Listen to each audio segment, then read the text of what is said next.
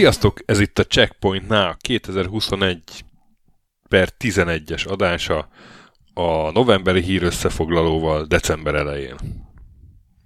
Hello, László! Szerbus, aki szépen kijöttél a mondatból. Ugye, most egyre jobban megy ez, hogy így összerakom, hogy tulajdonképpen mi az Istenről beszélünk ebben a Checkpoint Now-ban. Aki még nem tudná, vagy nem hallotta a fél perce ezelőtti mondatomat, a novemberi híreket foglaljuk össze a legfontosabb. A játékhíreket főleg. Játékhír, játékos kommentárral. Igen, nem objektíven. Nem objektív. Igen, hír plusz hír kommentár. Tehát ennek van egy tényszerű része is, meg egy szubjektív része is. Azzal szoktuk kezdeni, hogy kommentekre reagálunk. Hát megint, megint tudok ilyet Na. hozni.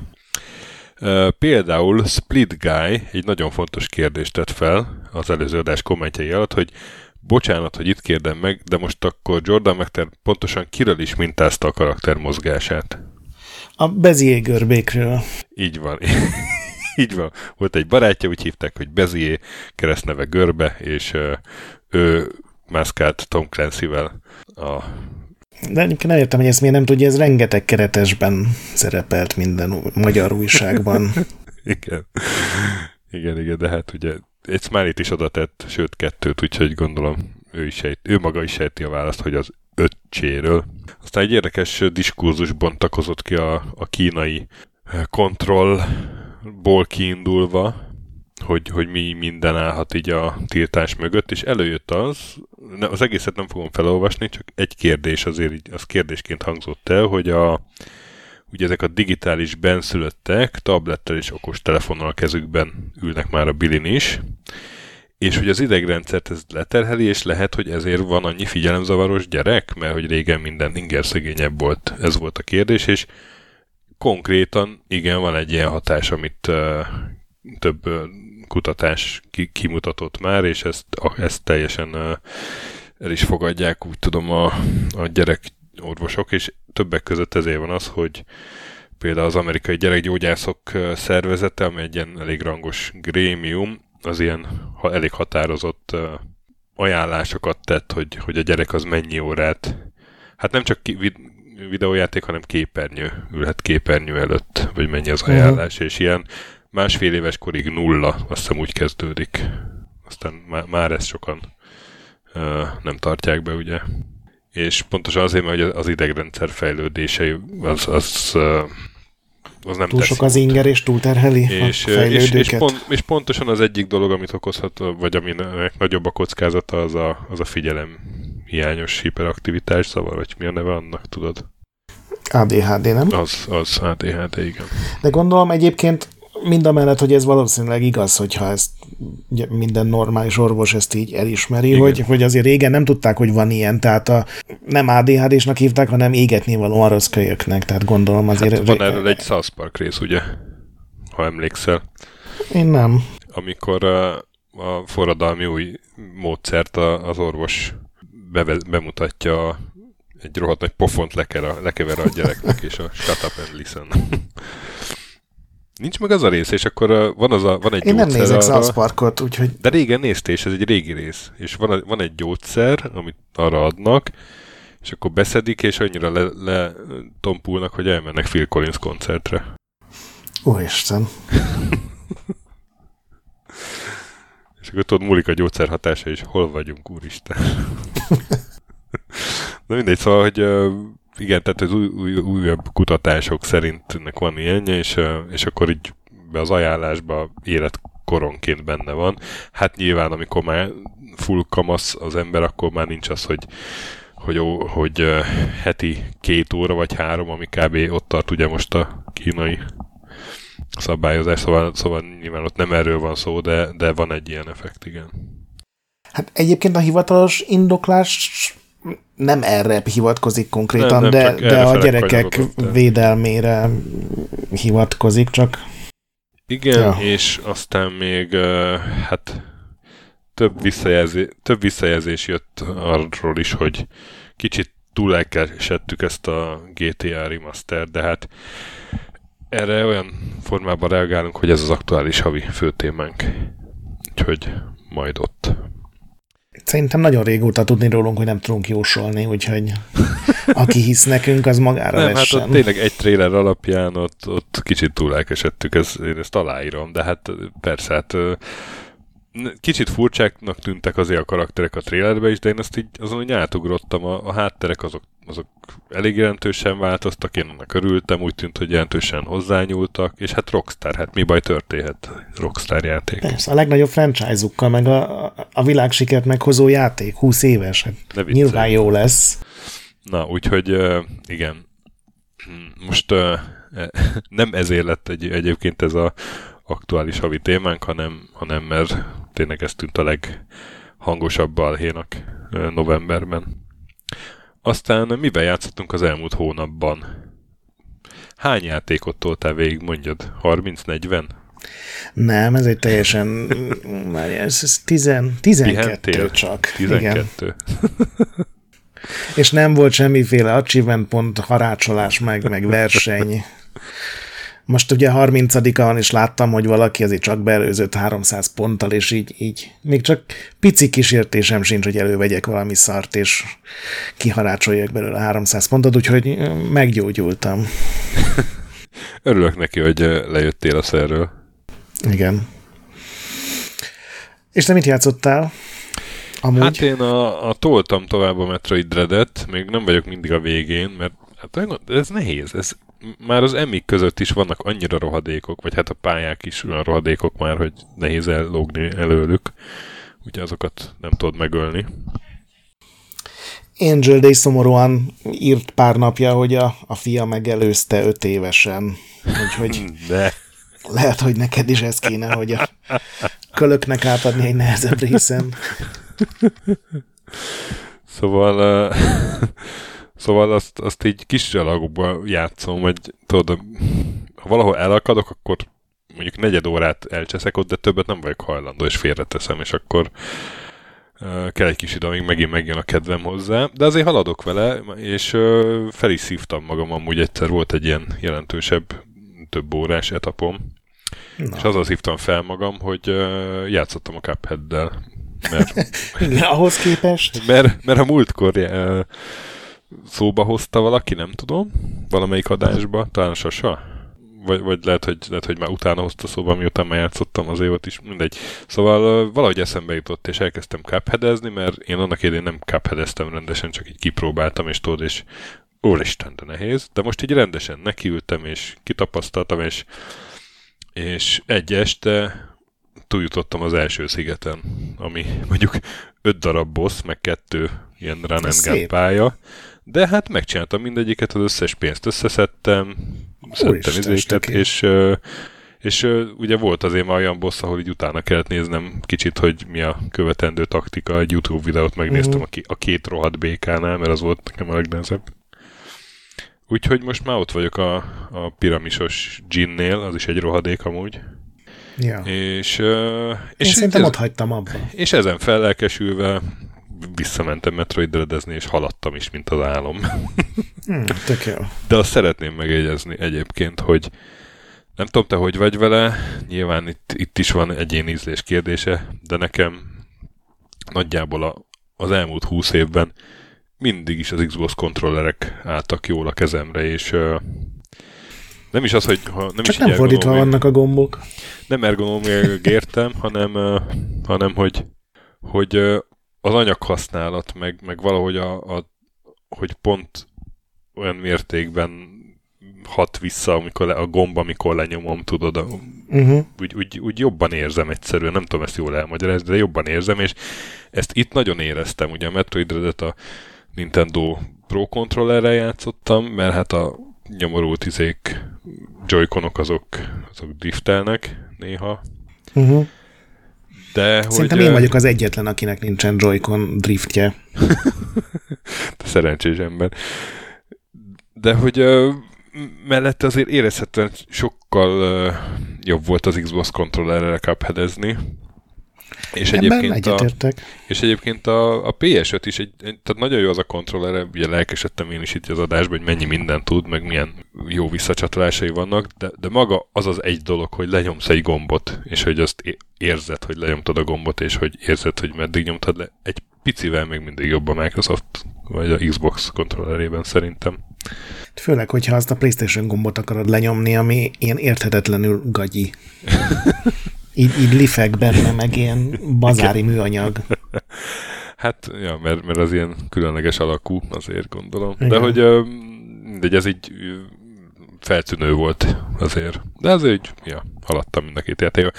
Aztán kipróbáltam az új recsetet, azt Na. majd végig fogom tolni, ez nagyon-nagyon tetszik. Meg végigjátszottam a Kenát, képzeld. Na, teljesen next gen Igen, mert, mert, rá, mert igen, meg pánikba estem, hogy, hogy semmi nem fog tudni mondani a, a best of adásba, és elkezdtem bepótolni sok mindent. Úgy, a Kenában az utolsó boss nem, nem volt neked túlzás? De, de, de. Hát Ugye? azt ugye gyerekekkel játszottuk, és mindig az volt, hogy, hogy amikor ilyen boss volt, akkor odaadták nekem, de amúgy nagyon cuki volt, meg minden. De hát nem volt, tehát hogy volt benne kihívás az egy felnőttnek is, és... És főleg az utolsó boss az ilyen rohadt nehéz. Aha, igen. De hát tudod, cupheadeztem, metroidoztam, hát uh-huh. csinált. és a képzeld el még az Inscription-nel, azt kezdtem el most így a elmúlt két napban. Na és tetszik? Aha, tetszik. Az ilyen kártyás uh, mókaság igen, a de dizájn... nem ilyen Hearthstone szintű, hanem... Nem, nem, nem, nem, nem. Egyszerűbb kártyajáték, de van benne narratíva is.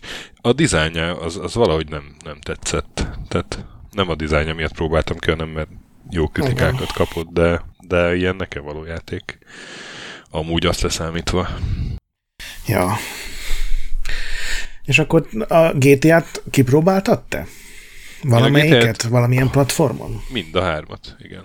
Én oh. írtam róla a cikket a Telexre. Ó, ezt nem olvastam. Úgyhogy, úgyhogy abszolút kipróbáltam, igen.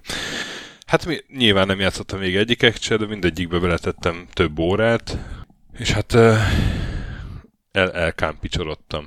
Főleg a Vice, főleg a Vice City-nél, egyébként PS5-ön próbáltam, és azért a Vice City-nél, mert ott konkrétan ilyen uh, Cyberpunk 2077-es élményeim előjöttek tavaly ilyenkorról, mégpedig azért, mert pontosan ugyanúgy, mint a Cyberpunkban, a legelső küldetés előtt kidobott a dashboardra. Oh. Aztán játszottam, és még néhányszor kidobott a dashboardra. Aztán a San Andreas is kidobott a dashboardra. És a San Andreasnál ott, ott uh, találtam egy részt, ahol ezt uh, üzembiztosan elő tudtam hozni. Tehát így háromszor, négyszer egymás után megcsináltam ugyanott, többször meg már nem is próbálkoztam. És az egy olyan rész volt, hogy uh, hát egy lezárt híd, és akkor uh, leszálltam a motorról, bementem a vízbe, és átúztam, és a túloldalon meg kimásztam, tudod, hát ilyet Aha. Nyilván nem kellett volna, mert hát le volt zárva a híd, de hát ugyan már hol de hát ez egy GTA itt. Hol letesztelje a játékos a nyílt világot, nyílt világot, ha ugye nem egy GTA játékban.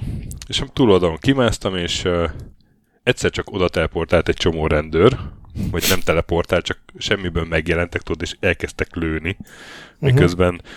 teljesen tiszta volt a státuszom, tehát már ez is egy érdekes dolog volt, aztán lefagyott a játék, és ezt négyszer megismételtem, és és a, tehát ez teljesen nyilvánvaló jele annak, hogy nem volt ez rendesen letesztelve, kitalálva, nem tudom. Hát nyilván egy ekkora játékot azért nehéz is, de, de hogy ott, ott olyan nagyon elszomorodtam. Te játszottál vele? Én megvárt, én nekem a, a GTA-khoz nincs ilyen iszonyatosan nagy nosztalgikus tapadásom, sosem tudtak valamire elkapni, valószínűleg mindig volt valami, ami jobban érdekelt, ugye ez a legsűrűbb karácsonyi időszakban jelent meg mindig.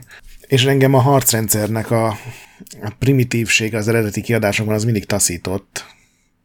take került a Max Payne sorozat is, és a két játéknak az akciója között olyan iszonyatos távolság volt, amit egyszerűen így nem, nem tudtam soha megemészteni. Úgyhogy most nem vettem meg szerencsére, hanem csak az Xboxon a Game Pass-ba bekerült a San Andreas. És azt kipróbáltam, és letöröltem egy fél óra után. nagyon, ott a San Andreasban ugye a karaktereket dizájnolták át, de valami nagyon furcsa, nagyon bizarr módon. Hát mindegyikben átdizájnolták a karaktereket igazából, de, de talán a Sandrasban a legjelentősebben, igen.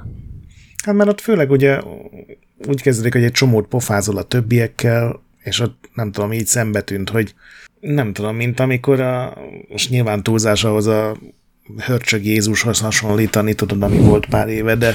A Moncsicsi Jézus. Moncsicsi Jézus, igen, de hogy, hogy így... Figyelj, azt láttam többször így bekommentelve ide-oda. De nem volt nyilván olyan minőségű a, a, a GTA PS2-n, mint az eredeti festmény, tehát nem erre gondolok, hanem csak, hogy annyira ilyen stílusidegen lett az egész, annyira bénány nyúltak hozzá, annyira érthetetlen, hogy ez gondolom, ezt leokézta legalább tíz ember egyre magasabb szinten, hogy figyelj, a viszonylag realisztikus játékunkban a viszonylag realisztikus karaktereket egy ilyen szarú rendelet Barbira és Kenre cseréltük, hogy nem tudom, ez azt sem értem, hogy miért kellett ehhez hozzányúlni. Főleg, hogy a többiben ennyire durván a karakterekhez nem nyúltak. Ott is van persze, de nem én, tudom. Én de, Denisen akadtam ki eléggé. Ugye az, az, az egyik, ami így megjelent a mémekben is. Ugye a CJ-nek a, nem tudom, barátnője ő, vagy valami havercsaja. Uh-huh. És hát az úgy néz ki, nekem konkrétan volt régen az a Uborka nevű politikai kabaré, ha emlékszel, abból a Pető Iván.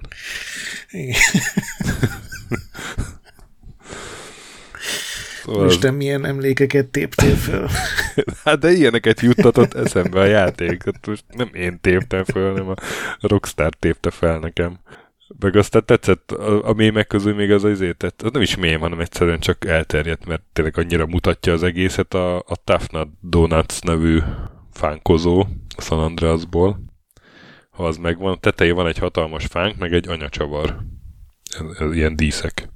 És ez az új verzióban a, az anyacsavar az ki lett simítva szépen, az is ilyen kerekre. Mert hogy ugye algoritmus csinálta, nem ember. Igen, aki egyébként esetleg kimaradt, és most nem teljesen értő, hogy miről beszélünk, ugye megjelent ja, a igen. Grand Theft Auto Trilogy Definitive Edition néven az új platformokra, beleértve a PC-t is, ugye a PlayStation 2-es 3 GTA játéknak egy ilyen felújított kiadása, mindaztán utólag kiderült ez a 2013-as mobil verzió alapján készült, ami már önmagában sem volt egy tökéletes átirat, tehát az eredetit egy Unreal Engine-re írták át, és most azt egy újabb Unreal Engine-re írták át, és egyrészt tele van ilyen érthetetlen, ilyen stiliszti, vagy stílusbeli különbségekkel, másrészt meg ugye főleg konzolon borzalmasan rosszul fut, és még tele van bugokkal, és ugye itt is voltak ilyen tépózban mászkáló karakterek, meg a legviccesebb az, amikor esik az eső, akkor a tenger, vagy tó, vagy óceánnak a a textúrája fölött nem látszik az eső, tehát ilyen teljesen absztrakt művészeti projektnek tűnik, hogy így zuhog az eső, de ha előtted a kikötőben vagy, akkor ott nem esik az eső, de a hajók fölött meg már esik, tehát egy ilyen nagyon furcsa, bizarr effekt. Tegyük hozzá azt is, hogy maga az esőeffekt is olyan, mintha tej zuhogna, mert ilyen fehér cseppek, és nem látsz tőle. Igen, és azt is megnézték, hogy a, az eső az ilyen körülbelül 20 méter sugarú körben a karakter körül van. Tehát így a karakter fölé beraknak egy ilyen esőfelhőt tulajdonképpen, mint az ilyen nagyon szar régi sztorikban, hogy így veled vándorol. És különben azt egy modder már javította is kb. pár napon belül ezt az esőeffektet, hogy normálisan nézzen ki. Az eredeti, vagy a rendes patchben nem, nem tudták kijavítani. Azt tegyük hozzá, hogy a, a, az elkövetők is ugyanazok, tehát ez a Groove Street Games nevű floridai stúdió, ami megcsinálta a mobilos verziókat, ők, ők, hozt, ők dolgoztak ezen a Definitive edition is, és tehát, hogy a rockstar jelentősebb csapatot nem kaptak erre. Hát jó, de most ki tudja érted, mennyi büdzsé volt, vagy meg hát ha, egyébként... ha kevés pénz jutott rá, akkor miért kezdték el átrajzolgatni a karaktereket, ami gondolom nem, pénzbe én... kerül? Hát igen, de én nem, én, én ezen fel, tehát hogy ha ez felmerül, hogy izé, hogy GTA Trilogy 20 év után újítsuk meg, és adjunk valami oly, másfajta élményt, mert ennek volt egy, egy ilyen, tehát már tíz éve is volt valami HD editionje, nem? Vagy valami, valami új kiadása ennek? Hát volt egy, de az, az gyakorlatilag ugyanaz a játék volt, csak hát futott már nagyobb felbontásokban, igen, meg igen, ilyesmi. De, hát igen, igen, de hát akkor tehát egy ilyen trilógiát nincs értelme kiadni, ha nem, nem nyúlsz hozzá valamennyire. Igen. És akkor viszont tényleg ez a Rockstar a rohadt életbe, és ez egy, egy 60 dolláros termék, ugye a három játékot 60 dollárért árulják, ez akkor tessék igenis oda küldeni x darab fejlesztőt, és dolgozzák rendesen, és nem a mobilos verzióból, mert, mert az tényleg... Egyébként szerintem a gondok nagy része nem a mobilos verzió. Szóval, hogy a mobilos verziónak a következménye az inkább az, hogy, hogy rosszul fut minden konzolon gyakorlatilag. Még a PS5-ön is, ami ugye három konzol generációval fejlettebb, tehát azért így finoman szólva is el kéne bírnia, és a, a, ott is szaggat, és nem bírja a 60 frémet, és, és néha elfelejti a bevilágítást, meg a tükröződéseket, meg az effekteket, úgyhogy szívesen meghallgattam volna azt az első megbeszélést, ahol a Rockstar vagy a Take-Two elmondta, hogy mit várnak, és ehhez képest, hogy mi lett belőle, hogy ez kinek a hibája, vagy ki cseszett el valamit nagyon. Elképzelni nem tudom, hogy mi történt. Szóval az egész azért szomorú, mert, mert amúgy még, ilyen, még így is, ilyen körülmények között is azért átjön, hogy ez egy baromi jó játék, vagy három játék, csak mert né- néha tudod, amikor működik, amikor pont nem olyan hídon akartam átmenni, amikor ahol uh, nem kellett volna, meg, meg pont helyükön voltak az effektek, meg pont nem esett az eső, meg ilyesmi, akkor, akkor egyszer csak így, így kiderült, hogy na hát ez egy tök jó játék. Még 20 év után is. Tehát egy, egy Igen, check, és pont ráfért volna, Igen. hogy, hogy a tartalmat békén hagyják, de mondjuk az irányítást meg a, a látványt egy picit fejleszik. Egyébként a látvány az nem rossz szerintem, tehát a trailer alapján nem, most leszámítva a karaktereket. A karakterek, a igen, igen. A, hát, nem, a hátterek azok tök jók szerintem, meg, meg jó, van egy-két béna textúra, és azokat így nyilván ki is cikizték Redditen, de hogy amúgy meg az összkép szerintem nem lenne annyira rossz, ha, ha ez a sok apró bigyó nem rondítana bele. Meg hát ugye valakinek, Igen, meg... Meg, valakinek meg az fájt, hogy, nincs, hogy egy csomó zene nincs benne, és akkor hogy nevezik így definitív editionnek, mert ugye jogi okokból valamit ki kellett venni, de ez is olyan dolog, hogy bakker ez a Rockstar, tehát akkor, akkor fizessék meg a jogdíjat. Igen, valószínűleg egy nap GTA Online bevételből meg lehetett volna venni azokat a jogdíjakat, mondom ezt itt teljesen a témában vakon, de Ugyan, nem hiszem el, hogy a Rockstarnak problémája lenne ebből. Ráadásul ugye azt hiszem pont most tavaszról előszedtek rögtön egy interjút, amiben a Take főnök azt nyilatkozta, hogy hát remake csak úgy, hogy igényesen, mert hát ők látják más cégeken, hogy ez milyen ciki, amikor kiadnak egy uh-huh. nevű játékot bénán, és hogy ők ezt nyilván nem fogják soha elkövetni, és akkor tessék fél évvel később megjelenni. Én egyébként azt hittem, hogy a ugye megjelenés előtt már kijött pár videó, meg, meg fórum hozzászólás, de én azt hittem, hogy ezek ilyen túlzások, hogy ez nem lehet, hogy ez ennyire szar. Nem, nem lehet, hogy Igen. a Rockstar a GTA 3-at, amitől tényleg ami így teljesen új ligába lökte őket, azzal így bánjon, de hát lehet ezek szerint. Igen, én is, én is, én is így voltam. Különben 0,5 most a user score a Metacriticen. Igen, ez a hónap, ez PC-s, a... PC-s verziónak. Ez a nagyon szar user score-ok hónapja volt, mert nem ez volt az egyetlen még, csalódást még, okozó megjelenés. Még azt hadd had mondjam el a gta hogy ugye azt, azt is tetézte az egészet a Rockstar, hogy, hogy levették az eredeti verziót. Igen, igen. És például Clark, Clark David barátom, ő, ő nagyon szarul járt, mert ő pont rájött a nosztalgia, és elkezdte játszani. Ja, meg ugye azt nem is mondtuk, hogy véletlenül benne hagyták egyébként azokat a zenéket, amikhez nem volt engedély, tehát rajta volt, vagy benne volt a fájlokban. Hát PC-n lehetett előszedni, igen, szerintem igen, konzolon igen. is benne voltak. Lehetséges, igen. Meg benne volt az egész kommentelt forráskód, ami ja, gondolom ja, így ja. nem jó dolog, és ezért PC-n így több napig nem lehetett Rockstar játékokkal játszani, mert az egész Rockstar launchert lelőtték úgy, ahogy van, hogy ezt valahogy kiszedjék belőle. Tehát így amit el lehetett cseszni egy, egy nagy nevű játék remake-nél, azt így sikerült, és még, még, még pluszban találtak olyan dolgokat, amire szerintem senki nem gondolt. Igen, és aztán pár nap után, amikor már úgy, úgy nagyon tehát látható volt, hogy ez, a, ez az idei Cyberpunk balhé kb. Akkor Rockstar kiadott egy közleményt, elnézést kért a felújítás minőségért, és megígérte, hogy újra elérhetővé teszi a korábbi verziót, és a PC-s vásárlók azt ingyen meg is kapják. Igen, csak ugye Steamről vették le a régi verziókat, és a Rockstar Launcheren osztják ki ezt a könyör adományt, ami Hát finoman szólva nem lett egy népszerű bocsánatkérés ettől. Na és akkor mi volt a másik ilyen uh, alacsony user score? Hát a Battlefield 2042, ami, amiről ugye már a beta alapján kiderült az egy-két hónapja volt, hogy nem teljesen úgy működik, úgy, nem teljesen úgy néz ki, mint a trailereken, és nem teljesen úgy működik, mint hogy egy befejezett játéknak kéne.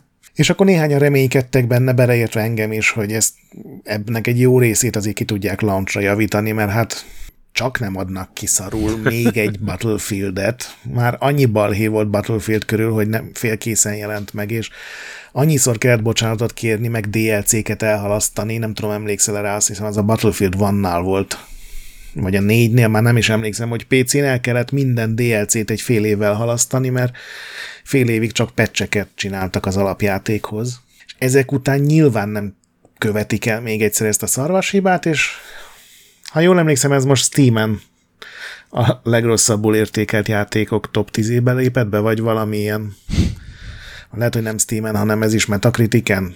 Ilyen nagyon durva, ilyen 0,5-ös átlagértékelés, ami egyébként nyilván túlzás, de én meg tudom érteni, hogy aki fölelkesült a trailerek alapján, és valami olyat várt, az... Valószínűleg Steam-en. Metacritiken nézem, ez PC-n 2,3, PS5-ön 3,0. Uh-huh. Nem hiszem, hogy ezt várták. És így, így ennek kapcsán, ugye ennek a két játék kapcsán, még főleg a GTA előjött a, a Warcraft 3 Reforged, ennek most megnéztem 0,6 a user score illetve a Cyberpunk, aminek 3,7 nél tart PS4-en. PC-n viszont 7,1, tehát PC-n az, az feljött, vagy visszajött. Uh-huh. Úgy, úgy látszik azt a verziót, ezt jobban meghegeztették. Tehát ugye ez, ez már egy mintázat azért akkor, hogy, hogy egy ó, nagy hírű, legendás fejlesztő vagy kiadó az egy ilyen nem az, hogy, hogy mellé nyúl egy kicsit, hanem, hanem hogy egyszerűen a saját örökségét telibe szarja. Szerintem akik ezeket jóvá hagyják, meg kötelezővé teszik, azokat pont nem érdekli. Azokat pont nem érdek. Tehát ezt akarom kérdezni, hogy szerinted miért van az, hogy, hogy, hogy most az utóbbi, nem tudom, két, nincs, nem is két év, ugye tavalyi a Warcraft is. Tehát ilyen... Az, hogy miért kezdtek el, azt, azt nem tudom, de biztos vagyok benne, hogy aki ezeket tehát abban biztos vagyok, hogy a, mind a a DICE-os fejlesztők, mint pedig valószínűleg a GTA-nak a programozói pontosan tudták, hogy ez így nincs olyan állapotban, hogy ezt ki lehessen adni, főleg nem 60 dollárért, tehát teljes áron, és biztos vagyok benne, hogy írták a petíciókat, meg a belső leveleket, hogy srácok, minimum fél év még kell, hogy ez, ez ne legyen gáz, és... Cyberpunknál mintha lett is volna ilyen névtelen szivárogtató, aki így ezt így utólag... Igen, igen. És ott is, de hát szerintem, a, ha már érted, játékprogramozó vagy, vagy grafikus, hát pontosan tudod, hogy milyen állapotban van a játékod. Nyilván lehet egy-két ember, aki ilyen iszonyatos céghű, és, és nem, lát, nem hajlandó látni a hibákat, de szerintem ez a, abszolút a kisebbségi rész, és van, aki azt mondja, hogy, hogy de hát most van az üzleti negyedév, ez ide van belőve, ja. ennek meg kell jelennie. Ha már tőzsdére mentél, onnantól kezdve már, már megvan ez a nyomás, hogy igen, meg hát ugye az EA az egész csúszhat. évét a Battlefieldre építette föl, ugye minden mást azt bőven eltoltak, hogy úgysem kell most más játék idén, mert a FIFA meg a Battlefield az majd úgyis izé bankot robbant. A Battlefield az kapott plusz egy hónapot, ugye az októberben jelent volna meg, de hát abból a ítélve, ahogy megjelent, amennyi hiba van benne, amennyi hiányosság van benne, hogy milyen kevés pálya van benne, hogy milyen érthetetlen dolgok hiányoznak belőle a, a szerverböngészőtől a a ponttáblázatig, tehát ilyen már a Quake 2-t kiröhögték volna, hogyha ezek hiányoznak belőle. Nem tudom, szerintem arra, még mindig egy csomóan ennyi pofára esés után, és azt hiszik, hogy, hogy kiadjuk, aztán majd megjavítjuk, tök mindegy. Szóval ugye most azért két év alatt volt több ilyen, és ugye eléggé negatív visszhangja volt ezeknek, hogy nem tudom, mennyi ilyen eset kell még, hogy, hogy aztán úgy döntsen a illetékes, nem azért nyilván, mert érdekli a játék öröksége, vagy ilyesmi, hanem, hanem hogy, hogy azt gondolja, hogy, hogy az a kisebbik rossz, ha, ha kisebb a szám a negyed évbe, és többet kell magyarázni a részvényeseknek, mint az, hogyha megjelenik egy ilyen. Tehát hosszú távon szerintem ez tök destruktív. De aztán lehet, hogy naív vagyok. hogy Én is így gondolom, mindegy. és én abszolút nem tudom beleélni magam ebbe a gondolkodásmódba, főleg, hogy a játékok ma már nem úgy működnek, hogy ilyen megjelenik, és majd megjavítjuk, Aha. mert még megjelenés előtt kijön 150 órányi videó a YouTube-ra, és minden bugot gifben osztanak meg az emberek Discordon, meg Twitteren, tehát hogy ez, ez most már nem lehet elbújni. Ez a egyik mostani hírünkről is eszembe jutott egyébként, azt majd fogjuk mondani, hogy a Activision már nem a legértékesebb amerikai játékcég, és ugye az nem csak a, a Blizzard botrány érintette érzékenyen, hanem a, sokkal inkább, ami a negyedéves jelentésben játszott, hogy, hogy elcsúszott az Overwatch 2 meg a Diablo 4. Hát igen, és, és a Call of Duty is hatalmas visszaesések hát, vannak ja, adásban. Igen, igen, mert a Vanguard se sikerült úgy, ahogy... De hogy, hogy ott is lehet, hogy megtehették volna, hogy, hogy gyorsan kitolnak valami valami Diablo 4-et, aztán megveszik sokan, és akkor jól van a negyed év, csak lehet, hogy ott, ott meg már a, a Warcraft 3 Reforged tapasztalatai miatt inkább ezt, ezt nem vállalták be. Hát szerintem az Activision-nél, meg a Blizzardnál még egy körrel bonyolultabb a helyzet, mert ugye ott a két cég gyakorlatilag ja, gyűlöli Blizz- egymást. Blizzardnak van egy ilyen klauzulája, hogy, hogy, hogy van egy ilyen kis, na, Blizzardnak van egy ilyen nagyobb szabadsága, hogy... hogy hát legalábbis volt, és küzdenek érte, hogy legyen folyamatosan, de ugye most ott, ott volt pont a nagy balhé, és ugye arról pont beszéltünk pár hónapja, hogy ez pont kapura jön az activision vezetésnek, mert így szorosabbra tudják fonni az irányítást. Tehát az egy még komplexebb kérdés. Nem tudom, szerintem mindenki elkezdte a néhány sikeres remake azt látni, hogy hát ezt mi is meg tudjuk csinálni, hát ez csak a régi játék egy picit jobban fut, meg Igen. nagyobb fölbontás, és aztán kiderül, hogy rohadtul nem így van. Hát meg, meg az ilyen 3D-seket azért nehezebb, gondolom én, hogy ez... ez. Jó, de hát hogyha ha valaki költ rá pénzt, akkor a Demon's Soul-ból is tud csinálni persze, egy persze. lenyűgöző hát, verziót. Meg hát ugye a Shadow of the Colossus, Igen, meg a egyébként, ha már az ilyen autós játékoknál tartunk, a Mafiának a Definitive edition az, az tök pozitív lett. És nem, nem csinálták azt, hogy akkor a három trilógiát, egy, egy, vagy a három játékot egybe gyúrjuk, és izé, hanem egy játékra koncentráltak. És azt faszán megcsinálták.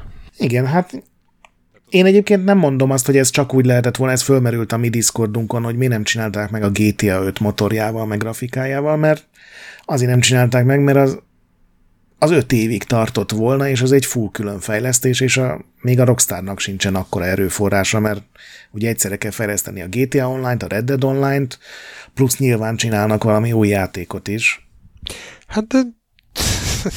Tehát én nekem Lehet, ezzel nincsen bajom, hogy csak egy ilyen HD reméket adtak ki önmagában, csak hát nyilván ez olyan messze áll a definitívségtől. Hát igen, de, de ha van, van stúdió, akinél ezt elvárhatod, hogy jó, akkor, akkor kezdj el 2016-ban, és akkor öt év alatt megcsinálják szépen.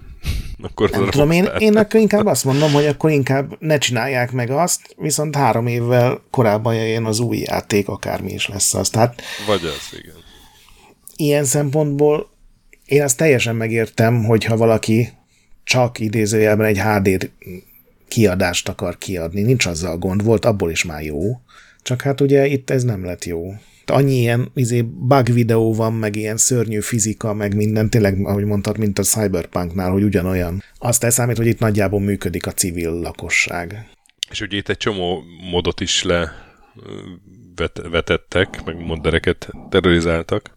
Igen, be is pereltek most már. Igen, igen, és most elkezdték a GTA 4 moddereket is, ami uh-huh ami nem, egy, nem vett itt előre egy jó dolgot, dolgot jön egy GTA 4 remaster? Hát sokan mondják azt, de, de igen, a Rockstarban, vagy a take nem tudom, hogy ez melyik cégtől jön, ezt nyilván csak ők tudják, van egy ilyen nagyon durva modellenes dolog, amit olyan szinten így limitáltan a GTA 5 esetében mondjuk megértek, hogy ott van ez az online, és oda csalások, meg meg ilyen tápos dolgokat nyilván nem akarnak az online játékukban látni.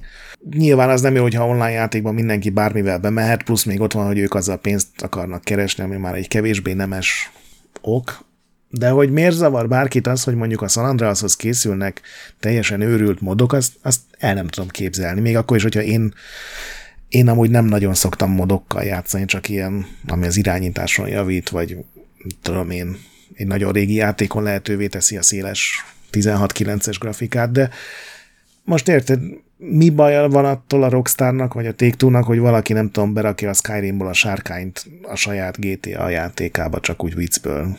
Nem tudom, furán működnek ezek a cégek ilyen felső szinten már, ahol már ugye a konkrét játékkészítéstől szerintem nagyon messze állnak az emberek. Na és akkor említetted ezt a másik ügyet, ami ugye, majdnem az, ami ugye majdnem az lett a hónap témája, a, az Activision körüli, hogy is mondjam, kulminálódás. Igen, egyre néha ilyenkor például a Ubisoftnál ugye van egy ilyen nagy balhé, hogy milyen emberek dolgoznak a cégnél vezető pozícióban, és érinthetetlenek, és ha bárki panaszkodni, mert azért, mert letaperolják, vagy valami még durvább dolog történik, akkor azt azonnal kirúgják.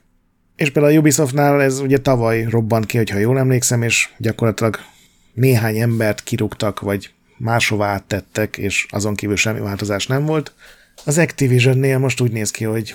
Hát igen, ott, tehát a Ubisoftnál az Eve, Eve mondtan, hogy hívják? GMO. GMO, ő, ő azért úgy ö, nagyjából makulátlan maradt. Jó, nyilván rengeteg vádat kapott, meg ilyesmi, de, de neki nem, mondjuk az egy családi vállalkozás, de hát ott is vannak részvényesek. Szóval, hát azért hogy... érted azt, hogy mindenről tudott, és, és hagyta, hogy menjen, az, az se jó fény az emberen. Nem, persze nem. Olyan értém, rossz szó, szó volt ez, hogy makulátlan, hanem hogy nem, neki nem kellett elviselnie igazából súlyos következményeket. Igen, ő mondhatta azt, hogy majd, majd alattam mindenki igen, szerint igen, volt, de majd igen, kivizsgálom. Igen, igen, igen, igen. Tehát még talán bocsánatot se kellett kérnie, ha jól emlékszem. Hát azért kérhetett volna, hozzáteszem. Persze, persze, csak abszolút nem azt mondom, hogy nem kellett volna, csak hogy nem jutott odáig a dolog, hogy, hogy a, azt mondják, a, tehát hogy, hogy, hogy erre kényszerüljön.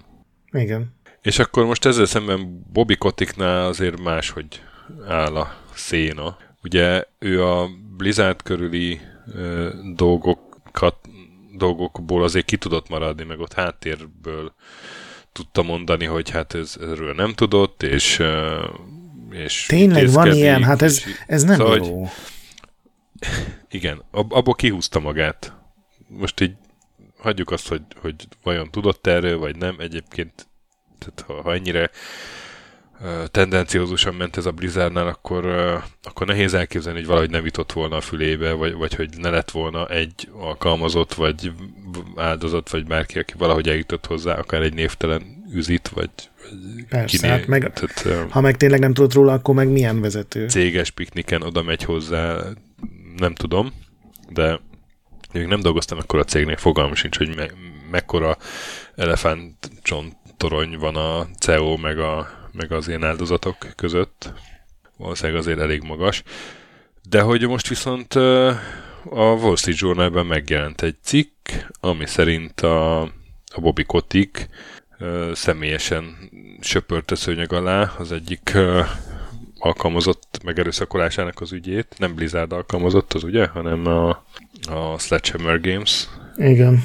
És, és hogy az igazgató tanácsot pedig félrevezette ilyen ügyekben. Hát meg a, azt hiszem az a saját titkárnője volt, akinek azt mondta, hogy megöleti, így telefonon egy üzenetet hagyott neki, tehát Ja, igen, most, hát most ö, több vádpont is van a, a, ebben a cikkben, csak most úgy arra kötöttem rá, ami, aminek Nem ugye értem, közel. persze csak. Igen, hát még egy csomó vádpont van, igen, a, a cikkben. Ott a Trejáknak az egyik vezetője egy zaklatási ügybe keveredett, akkor ott is közbelépett a kotik, hogy elsimítsa.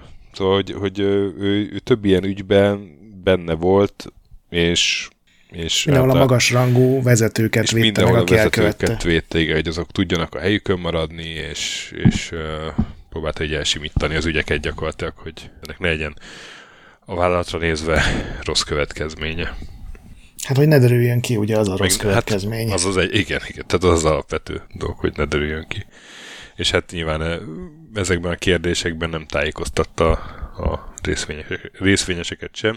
És hát ez most ebből a Wall Street Journal cikkből kiderült, vagy hát ugye a újság azt állítja, mert hát a, a Bobby Kotick Bobby Kotick az úgy reagált, hogy, hogy hát neki minden hazugság. Hogy ez minden hazugság, így van. Minden tagadott. De ami, ami megint beszédes, hogy úgy már valamelyik korábbi adásban mondtam, hogy a jogi következmények belengetése az valahogy megint el, így elmaradt. Hogy akkor jó bepereljük a Wall Street Journal-t a hazugságokért. Hát nyilván igen.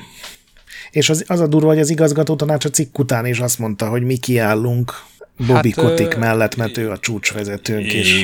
Igen, igen, aztán hát ki tudja, hogy, hogy egyébként a háttérben meg, meg ki, mennyire megosztott az igazgató tanács, mert állítólag ugye aztán már pár nap múlva arról szóltak a hírek, hogy, hogy többen a lemondását követelik. Hát oké, de az, hogy nyilvánosan kiállsz valaki mellett, és utána így csöndben azt mondod, hogy de figyelj, valamit kéne csinálni már, az, az a leggerinctelenebb Nem azt egyike. mondom, hogy ez oké, okay, csak hogy, hogy miközben kifelé ezt uh, sugározzák, valószínűleg azért bent nincs meg ez az egységes támogatás.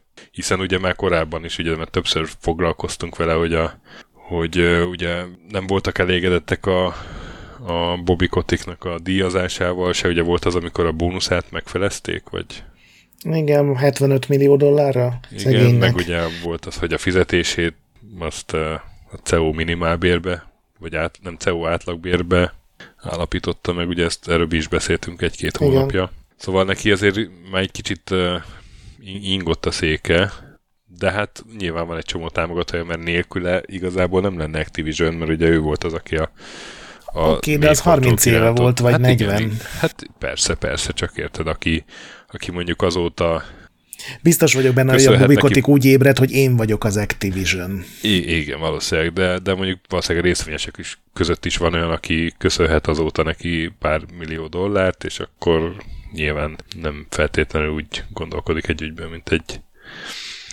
mint ahogy kéne. Mint egy ember? Igen. Empátiával? Mint ahogy kéne, igen. A, ugye a legdurvább következmény az az volt, hogy először a Sony, aztán a Microsoft, aztán a Nintendo-nak is a fő amerikai legfelső vezetője az írt egy belső e-mailt, ami hogy, hogy nem így három másodperc múlva kikerült a netre, hogy ez, ez nem elég, amit, hogy ezt reagálni, hogy minden hazugság, és hogy azt hiszem nem ők voltak az elsők, de a Microsoft fogalmazott legkeményebben, hogy átgondolják az Activision-nel való közös munkát, ami nyilván nem azt jelenti, hogy nem fogják a Call of Duty-t árulni, de azért üzenetértéke van ennek szerintem. Abszolút, még ha... abszolút hogy, hogy aggódunk. Igen. Már ennek az egy szónak is, hogy, hogy a Sony azt mondja, azt üzeni, hogy kedves Activision, mi most aggódunk. Már ennek van üzenetértéke. Igen, és szerintem ez főleg ilyen korporét szinten ez azért elég ritka, vagy, vagy lehet, hogy csak én nem mozgok ilyen körökbe, de én ilyet még a játékvilágban nem nagyon hallottam, hogy a három konzol gyártó az, ha nem is együtt, és nem is nyilvánosan kiállva, de gyakorlatilag közlik, hogy hát figyelj, így nem, nem akarunk veled bulizni. Legalábbis nyíltan nem. Aztán már a Bobby Kotick is nyilatkozott olyat, hogy hát tulajdonképpen bizonyos feltételekkel akar, akár le is mondana. Igen, azt hiszem úgy fogalmazott, hogy ha nem sikerül gyorsan megoldani minden problémát, vagy a problémák nagyját. Igen, igen. Hát nem definiálta, hogy mi az, hogy gyorsan, úgyhogy... Nem definiálta, de, de hogy egy lehetséges forgatókönyvként jelölte meg, hogy, hogy ő le fog mondani.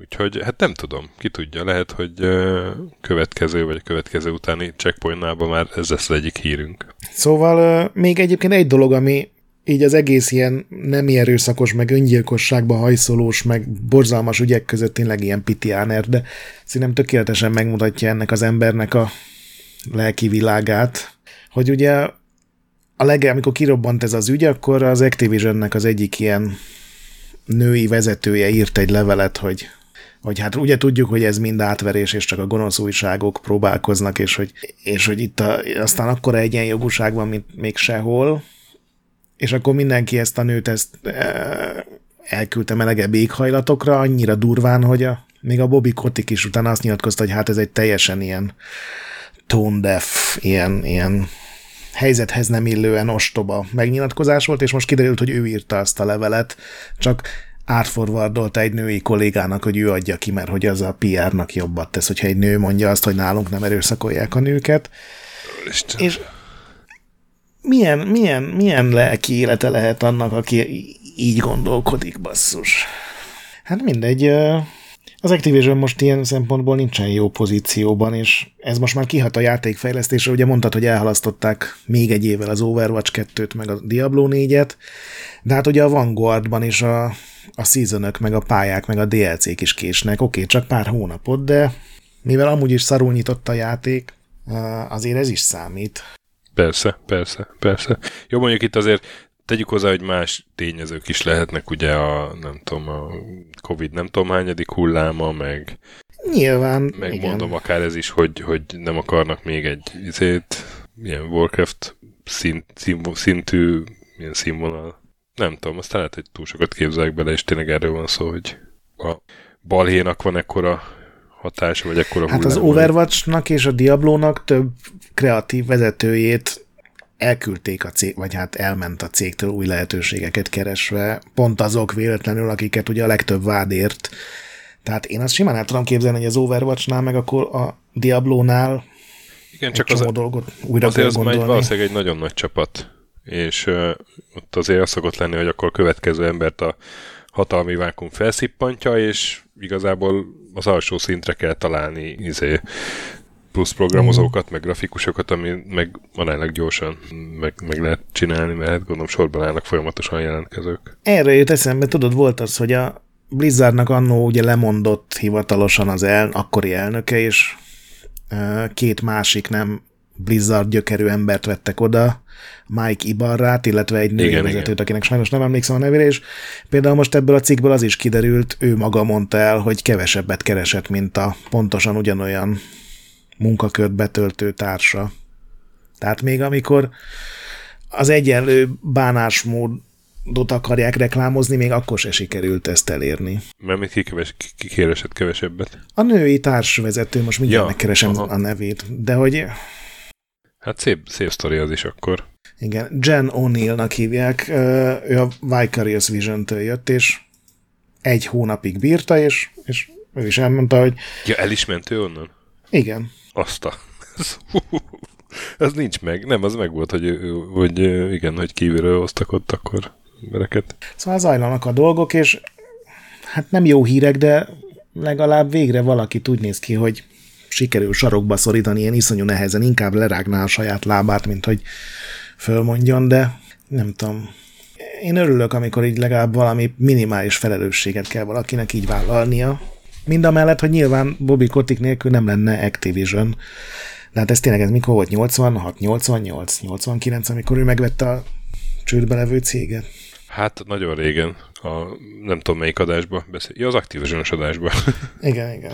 beszéltük meg. Igen, Milyen hogy, naívak hogy, voltunk akkor. mi lett azokkal a fiúkkal, Igen. hogy felnőttek. Na, hát akkor ö, Menjünk sze- tovább. Szerintem ezt kibeszéltük, és, és menjünk tovább. A hónap egyéb fontos, vagy számunkra fontos, vagy legalábbis ö, érdekesnek minősített híreinek. Kezdve azzal, hogy a legjövedelmezőbb első év videójátékoknál, ugye van egy ilyen listánk, ahol a, az érre került a Genshin Impa- Impact. Szerintem nem lesz a válasz, de megkérdezem, hogy játszottál vele. Hát Kipróbálni kipróbáltam, de nagyon gyorsan letöröltem. Ez ugye egy mobilos ilyen uh, MOBA? Hát meg most már PC-re, meg PS5-re is van. De nem, ez egy... ö, De nem mobilon indult? De ott indult, igen, igen, de, de aztán most már rendes, úgymond ilyen idézőjebb rendes játék. És, és nem MOBA, hanem ez egy ö, ilyen Zelda jellegű fantazi akciójáték, ilyen pici kaland elemekkel, csak ugye ilyen anime csajokkal van tele, tehát ez a fő vonzereje. És mi a... Mondom ezt én, aki nem játszottam vele, és, és hát ugye rengeteg dolgot lehet benne venni, többek között a csajoknak ruhát, meg új csajokat, meg... És csak ilyen kozmetikai izék vannak? Fizetések? Vagy, ö, Szerintem nem, lootok? de ebben nem vagyok biztos. Szerint így fórumokon láttam ilyen embereket, akik játszanak, és nagyon sok pénzt költöttek, és nyilván mindegyik azt mondja, hogy de hát nem azért költöm, mert muszáj, hanem mert imádom a játékot. Na mindegy, szóval ugye ez van az élen. 3,7 milliárd dollár, ami nagyon durva. Legnagyobb első éves bevétel. És ezzel ilyen all, all time.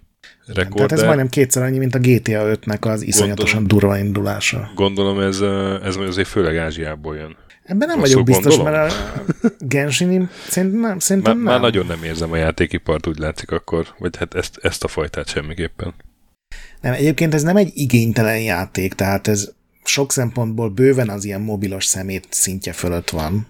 Láttam hirdetéseit, ja. Jó. Ilyen, csak, csak tudod, egy eredeti ötlet sincs benne, és egy csomó Aha. dolog jól működik, amit egy az egybe átrajzoltak az Eldával, és mondom, telerakták anime csajokkal, ami ugye hát ilyen eléggé easy mód, amikor a népszerűsítésről van szó. Na, de érdekes itt a többi is. Amúgy a második helyezett az a Fortnite, az ilyen 2,8 milliárd körül, és a GTA 5 igen, az ilyen valamivel kettő fölött van, és akkor kettő körül van a Call of Duty Modern Warfare, a 2019-es, meg kettő körül van még a Animal Crossing New Horizons. Igen, az a durva, hogy az Animal Crossing az csak a játékeladásokból hozta igen, össze. Igen, igen, igen, igen. Ezt, ezt én szerintem néztem. a GTA is, mert ugye az elején még nem volt benne szerintem mikrotranszakció, viszont a Call of Duty Modern Warfare az meg szerintem a Warzone-nal együtt jelent meg, vagy valami, tehát az, az inkább Warzone, így az én értelmezésemben. Borzolta a kedélyeket. Uh-huh. De itt van a Candy Crush is a hányadik, igen, hetedik igen, helyen. Még, még a, a listában vannak egy mobil játékok, ugye Pokémon Go, Candy Crush, ez az így érdekes, meg a PUBG is itt van. Szóval ezek voltak így a legjövedelmezőbb első évvel büszkékedő játékok. Aztán van két halasztásos hír, az egyik a Steam hardware, az egyik a Steam Deck, 2022-re halasztották, februártól szállítják, azt írják a Valve-nál. Hát nyilván az ellátási lánc para az, ami a okként megjelölnek, illetve a, a nyersanyag hiány, vagy alapanyag hiány. A másik pedig a Playdate, a jó öreg Kurblis konzol, hát idén se kaphatjuk a kezünkbe. Uh, early 2022. És ott pedig azt írták, hogy hát valami battery tragedy. Tehát akkumulátor para van ott meg. De lehet, hogy, hogy csak a, azt fogalmazták meg így, hogy, hogy ott is hiányzik valami nyersanyag, hogy legyártsák a akkumulátorokat. Igen, viszont a, az analóg mini az elvileg december legvégén kiszállítják az első készleteket. Az ugye egy ilyen kézi konzol, amiben többféle Game Boy, meg Game Gear, meg Lynx cartridge is be lehet rakni, ilyen emulációs, vagy hát ez az FGPA, amit én még mindig nem értek százszázalékosan, de az működik, és ugye van ez az Amico, a Tomi Tajarikónak a az ilyen tényleg, Intellivision. Tényleg, tényleg, igen, igen. Ugye igen. ott egyre több a balhé, ő egyre jobban őrül meg, az én értelmezésemben, de az is jövőre halasztódott, bár ezt hivatalosan nem jelentették be. Úgyhogy chip hiány van. Chip hiány, így van, így van. Ő a chip hiány, chip hiány, ő a chip hiány. Nem? Chip hiánynak hívják a háta mögött. Úristen, az meg. Jézusom. Ezzel most sikerült egyébként magamat is megletnem. Örülök, hogy valamilyen AOS ebzésbe kaptál. Na, menjünk tovább. Hát van még néhány balhénk, ugye? Az egyik a Scott Warshaw Atari balhé, ahogy te megfogalmaztad. Mini balhé. Mini balhé, balhé, balhécska. Problema. Uh, hogy ugye van ez a új márka neve az atari az Atari XP, ami azt jelenti, hogy sosem látott Atari játékok a 70-es, 80-as évekből, és ezeket rendesen kiadják uh, cartridge 50 dollárért, de 150 dollárért Special edition is lehet kérni.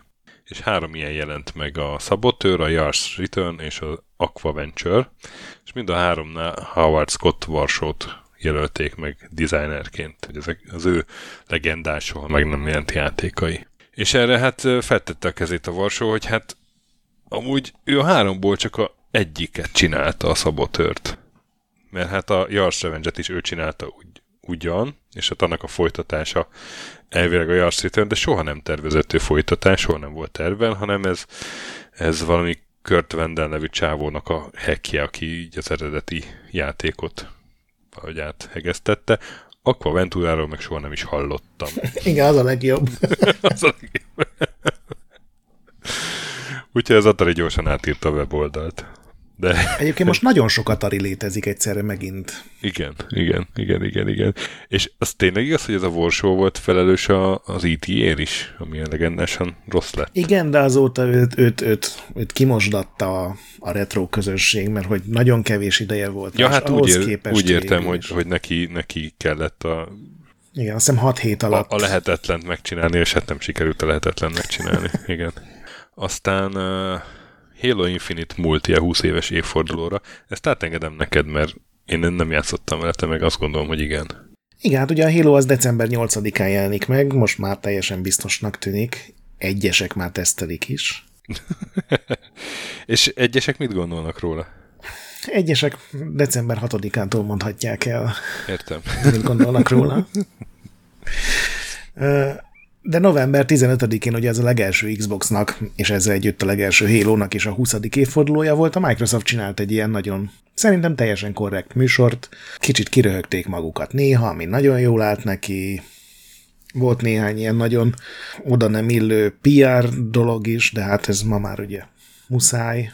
És az volt a slusszpoénja ennek a bejelentésnek, hogy figyeljetek srácok, 20. évforduló, öröméből kiadjuk, nem tudom, három héttel a megjelenés előtt a Halo Infinite teljes multiát, minden pálya ott van, minden fegyver, minden játékmód, játszatok vele, hivatalosan bétának hívjuk, de hát ez ugye a végleges verzió tulajdonképpen. Na de és ez nagyon jó sült el. Én erről kérdeztem a véleményedet, hogy... Ja, hát gondoltam elmondom a hallgatónak, hogy mit ja. történt. De ha akarod, akkor beszélhetünk kurcszavakban, kizárólag mémekben kommunikálva. Hát mindig azt csináljuk, alapján. nem? Ja, Szerintem nagyon jó a játék, pont az a régi hélós villámgyors, ilyen aréna shooter. Na, ezt örömmel hallom. A kis játékmódban, és ez a ilyen rengeteg ember gyakja egymást járművek segítségével a, a Big Team játékmódokban. Egyetlen óriási nagy kritika van, ami gyakorlatilag mindenki megfogalmaz, hogy ebben is van ilyen ez a Battle Pass, ami, ami gyakorlatilag annyit tesz, hogy minél többet játszol, annál több dolgot nyitsz meg, ilyen pontokat kapsz, és azokkal szintet lépsz, és ugye ahogy léped a szinteket, úgy kaphatsz új. A Halo-ban csak ilyen kozmetikai átalakításokat lehet szerezni, és hogy olyan bődületesen lassúra szabták meg a, ebben a fejlődést, hogy tényleg, hogyha a napi 8 órát játszol, akkor sincsen esélyed körülbelül elérni a maximális szintet, úgyhogy most pont ma jött ki, azt hiszem, a patch, amivel legalábbis a patchnek a bejelentése, amivel már másodszorra gyorsítják föl a fejlődést, de amúgy maga a játék az rohadt jó, csak ugye az ma már nem feltétlenül elég úgy, mint 2001-ben vagy 2004-ben, amikor a Halo 2 ugye az Xbox Live-ra megjelent. Ma már ugye az is számít, hogy milyen pontokat, meg plecsniket, meg elismeréseket, meg megnyitható dolgokat kap a játékos, és abban a szempontból még kicsit talán arhaikus. De maga a játékmenet az szerintem teljesen a helyén van. A következő írunk az e-havi exotikus balhé. Mindig valahogy minden hónapban sikerül valami ukrán ö, szerv, szerverparkot, vagy mi volt az? Farm... Fif, csak fifáztak a srácok. fifáztak a... Igen. Hát most egy török pénzmosó balhé van, egy majdnem 10 millió dolláros pénzmosás konkrétan. Az történt, hogy török hackerek elloptak bankkártya adatokat, és aztán nyilván pénzt loptak, és ezt úgy mosták tisztára, hogy apró adományokat adtak streamereknek, akiknek 80%-ot vissza kellett utalni. És nagyon sok ilyen streamert találtak, aki erre hajlandó volt. Két év alatt 2400 török streameren keresztül mostak tisztára 9,8 millió dollárt. És aztán egyrészt hát nyilván gyanús lett, hogy ilyen 40-50 követővel rendelkező emberek mennyit keresnek, másrészt uh, olyan streamerek, akik nem mentek ebbe bele, felhívták a figyelmet, hogy itt lehetséges, hogy, hogy valami bűncselekmény zajlik. Egyébként az, hogy nagyon kis követőszámmal rendelkező emberek sokat keresnek, azt pont a Twitchnek a, a előző hónapban megbeszélt ilyen teljes kiszivárgására vagy kilopásából derült ki. Tehát ha ez nincsen, akkor a Twitch meg az Amazon nem reagált ezekre a vádakra, mert ugye egy több ilyen török streamer is megszólalt, akik mondták, hogy ők már évek óta, mióta őket megkeresték és visszautasították ezt, azóta ezt próbálták jelezni, csak hát senki nem. Aha. senki a füle botját sem mozdította? Aha. Úristen. Hát mert ugye ebből a Twitchnek százalék esik, tehát... Hát, ja, most, hogy mondod, tényleg. De hát, uh, jaj, hát ez szép, szépen akkor oda raktunk még egy gombos tűvel, még egy uh, ilyen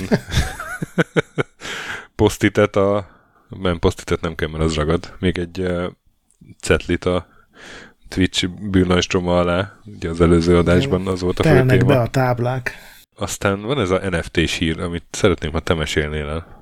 Hogy van ez az NFT, ami, ami egy arra készül, hogy egy olyan problémát oldjon meg, ami nem létezik, és igazából még azt a problémát sem tudja megoldani. Én nagyon szeretem, amikor te beszélsz az NFT-ről, mert, mert átjön a szintiszta gyűlölet Á, és lenézés, akkor jó. Abszolút átjön. Igen. Hát az NFT az egy link, ami valahová vezet, és az egy olyan link, amit te, ha nagyon akar, sosem vesztesz el, és ez egy remek dolog sokak szerint, főleg azért, mert ugye rengeteg pénzt lehet vele keresni, amikor ugye átvered a sok butát, aki ugye csak úgy fölülne a következő vonatra. És ugye annyira minden az NFT-ről szól, hogy erre a cégek is reagálnak. A, hogyha nagyon pozitívan akarunk hozzá, akkor mondhatjuk azért, hogy, hogy megnyugtassák a részvényeseket, hogy ó, hát milyen, ott vagyunk a modernizáció élén, és tudjuk, mi ez az NFT, mert a Disney, az EA, a Square és a NetEase is bejelentette, hogy ők már dolgoznak a NFT-t használó metaverse játékokon, ami egy olyan borzalmas mondat, amit jó lenne, hogyha nem válna valóra. A Square-nél például az NFT tudod, mit jelent? Olyan Na. mikrotranszakciót, ami limitált számú. Tehát, hogyha meg akarod venni a szürke kabátot a karakterednek, akkor nagyon gyorsan kell ám megvenned, mert elfogy a digitális. Hú, bazd meg! Ezt letöltő kód. Jézusom! De hát ez... Igen, igen.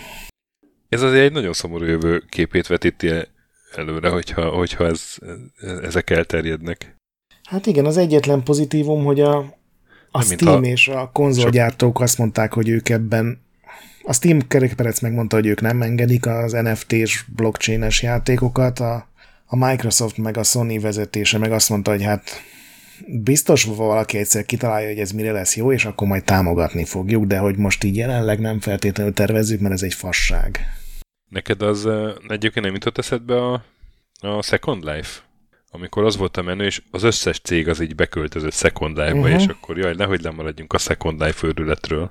Igen, a metaverses, amikor ráúranak mindenféle cégek erre, az pontosan ez. Tehát például most a Nike digitális cipőtervezőt keres. Ilyen, ez egy konkrét ilyen állásajánlat, hogy, hogy a metaverse-be vehessél magadnak Nike cipőt. Na most, ha egy cyberpunk világban élnénk, akkor így megkérdezném, hogy, hogy és hogy a digitális cipőket kell tervezni, vagy a magának a cipőtervezőnek kell digitálisnak lennie, tehát valami olyan ait, aki ért a Igen, és az a jó, hogy például ez a, a Nike ugye így leírja, hogy, hogy, hogy ők is már az NFT-ben gondolkodnak, és hogy ez milyen jó lesz, mert egyszer megveszed a Nike cipődet, akkor azt mindig online láthatod, és ki az a fasz, aki ezt elhiszi, hogy veszel a Facebookra mondjuk egy Nike cipőt, ami annyira valószerűtlen, hogy, hogy velem megtörténjen, hogy arra így nincsenek szavak, de hogy, és akkor neked mondjuk a halo is Nike cipőd lesz, hogy ezt így valaki ezt így beszopja, hogy ez tényleg így működik, hogy, hogy, hogy, hogy ez így átjárható. Én nem értem. De most így állunk, igen, és a Square-nek már meg is jelent az első ilyen mobil játéka, még az nem működik benne, hogy ugye az NFT-ket el lehessen adni, tehát egyelőre egy normál mikrotranszakciós játék, amivel limitált a mikrotranszakciók száma. Egyébként nekem a, hó, a, ebből a hónapból a kedvenc NFT-s hírem az volt, hogy elindult az első NFT-ket ingyenesen letölthetővé tevő torrent oldal. Igen, igen. Egy ausztrál fickó az összes NFT-t leszette valami 17 terás fájban. És egyébként nem tudom, Stöki, te így viszonylag online élsz, de szerintem annyira nem élsz online, hogy az ilyen szubkultúrás hírek minden jusson hozzá. Azt tudtad, hogy kitört az első a háború az NFT brók és a förrik között? Ugye a förrik azok a... Te egy kicsit sokat képzelsz rólam szerintem. Én is csak a... Nem tudok Re- róla. Mi az Redditen keresztül a Tumblr mélyéről származik az információ. Várj, ugye... ez a furry, ez az a furry, amit tudok, hogy mit jelent a furry? Igen, akik ilyen állat jelmezekben igen, szeretnek igen, igen. Élni és szeretkezni, fogalmazzunk így. És ugye az amerikai IT életben állítólag ilyen nagyon durván túlreprezentált a főrik, tehát az, az úgy oda koncentrálódnak, és ezért így ő ilyen nagyon békés közösség a hírük, és ugye rengeteg pénzt fizetnek a különböző rajzokért, amiben az általuk elképzelt állat karaktereik jelennek meg mindenféle 18 pluszos pózokban, és az NFT-sek elkezdték ellopni ezeket az artwork hogy abból is NFT-t csináljanak, és, és, és ez nagyon nem volt jó ötlet, és ilyen nagyon durva deepwebes háborúk dúlnak állítólag, hogy az NFT-ket támadják a furry hadseregek, és szerintem ez egy csodálatos de, dolog. De ezt hogy kell elképzelni, hogy ezt, a mond, ezt, amit most mondtál, ezt hogyan képzeljem el, hogy az NFT-ket támadják a furry hadseregek? Ugye az NFT-nek a, a másik haszna azon kívül, hogy semmi haszna nincs, hogy ugye csak kriptovalutában lehet fizetni értük. És ugye egy csomóan azért csinálnak most új kriptovalutát, mert hogy majd csinálnak NFT-t, és akit bepaliznak, az az ő kriptovalutáját megveszi, tehát nem csak az NFT-ért fizet, de még a kriptovalutájának Értem. az értékét is növeli. És ezeket a kriptovalutákat, meg az azokat nyilvántartó blokkláncokat valahogy hekkelgetik állítólag a furry hadseregek. Én nem tudom sajnos, hogy ez hogy zajlik, de annyira gyönyörű kép, hogy szerintem ez az év legjobb pozitív híre. Harry Potter és a főrik rendje. Igen. Ez egy érdekesebb könyv lett volna. Ugye? no, aztán uh, Project volt kancellárt kapott, fogalmazó ékes magyarsággal.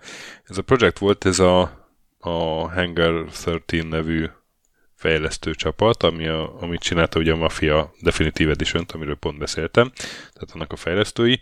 Ez annak a projektje volt, és egy szuperhősös uh, multiplayer játék lett volna. Két év végig csinálták, 53 millió dollár elment rá, és most kukázták a projektet. Nyilván nem ők, hanem a Take-Two-nak jel- derült ki ez a jelentéséből. Kellett a pénz a GTA Definitive edition Igen. tényleg, tényleg. De, de, ez, de ez ilyenkor az történik, nem, hogy, hogy ú, kerekíteni kell a számokon, srácok, mert, mert jön a, izé, jön a beszámoló. Egyébként négy éve kezdték a munkát rajta, és állítólag senkit nem fognak kirúgni, ami az egyetlen jó ebben, de hogy szerintem ez így tök jól bemutatja, hogy így a színfalak mögött mennyi ilyen félig elkészült játék létezik, amiről a nagy közönség sosem tud. Hát meg mennyi dráma lehet azért egy Igen. ilyen hír mögött, hogy, hogy érted, két évig, az nyilván ott volt egy-két ember, aki azt gondolta, hogy most ők megcsinálják a világ legjobb játékát. Igen, igen. Vagy csak nagyon szerették, tudod, az is. Persze, biztos vagyok benne, hogy minden játék mögött egy csomó ember áll, aki minden szívét, lelkét beleadja, és dolgozik, és tényleg évekig együtt élsz egy ilyen dologgal, és még a bejelentést sem éri. Mondjuk nem tudom, hogy ez jobb, jobb vagy rosszabb, vagy nem éri meg a bejelentést így belegondolva, de ja. Aztán uh, Bózert lesittelték. Így van. És ez nem a, a Mario hős Bózer, hanem Gary Bózer nevű 51 éves kanadai hacker, aki a Team Executor nevű csapattal együttműködve, ő törte fel a, a switchet, és ő tette lehetővé gyakorlatilag a switchen a Varest, és hát nemrég még, még azt vallotta, hogy hogy ő nem bűnös, hanem ártatlan. Uh-huh. Nagyon határozottan. Aztán az volt a fejlemény az ügyben, hogy, hogy a novemberi hír, ugye, hogy bűnösnek vallotta magát, hogy hát mégis, mégis ő ezt megcsinálta. Mégis 2013 óta legalább 8 hardware Eszé... fejlesztésében vettem részt, amivel... Igen. Eszébe jutott, hogy tulajdonképpen 2013 június óta ezt csinálom. Igen, és tulajdonképpen azért bújtam el a Dominikai Köztársaságban egy kunyhóban, mert tudtam, hogy kergetnek. Igen, és fejlesztett ilyen védelmet megkerülő eszközöket, meg gyártott is, meg, meg értékesített is, tehát azért több vádpont van. Ez a Executorrel együtt több 10 millió dollárt kerestek. A Bowsernek kb. évi... 130 aranypénzt. É, évi 320 ezer dollár volt a fizetése. Ami az egy, egy elég tisztességes fizetés, de de ahhoz képest meg kevés, hogy most akkor mennyit fog ezért kapni. Hát pont azért vallja magát egyébként bűnösnek, mert ennyi büntetést remélettől, és ennek érdekében még 4,5 millió dollárt be is fizet kártérítésként, ami azért 1,4 milliárd forint. Az... Uh-huh. Nehéz lehetett a 320 ezer forint vagy dolláros keresetből összespórolni egyébként 4,5 milliót 7 év alatt, de Bózer mindig trükkös volt, ezt tudjuk. Hát igen, igen. Lehet, hogy ott még csurrancseppen más is.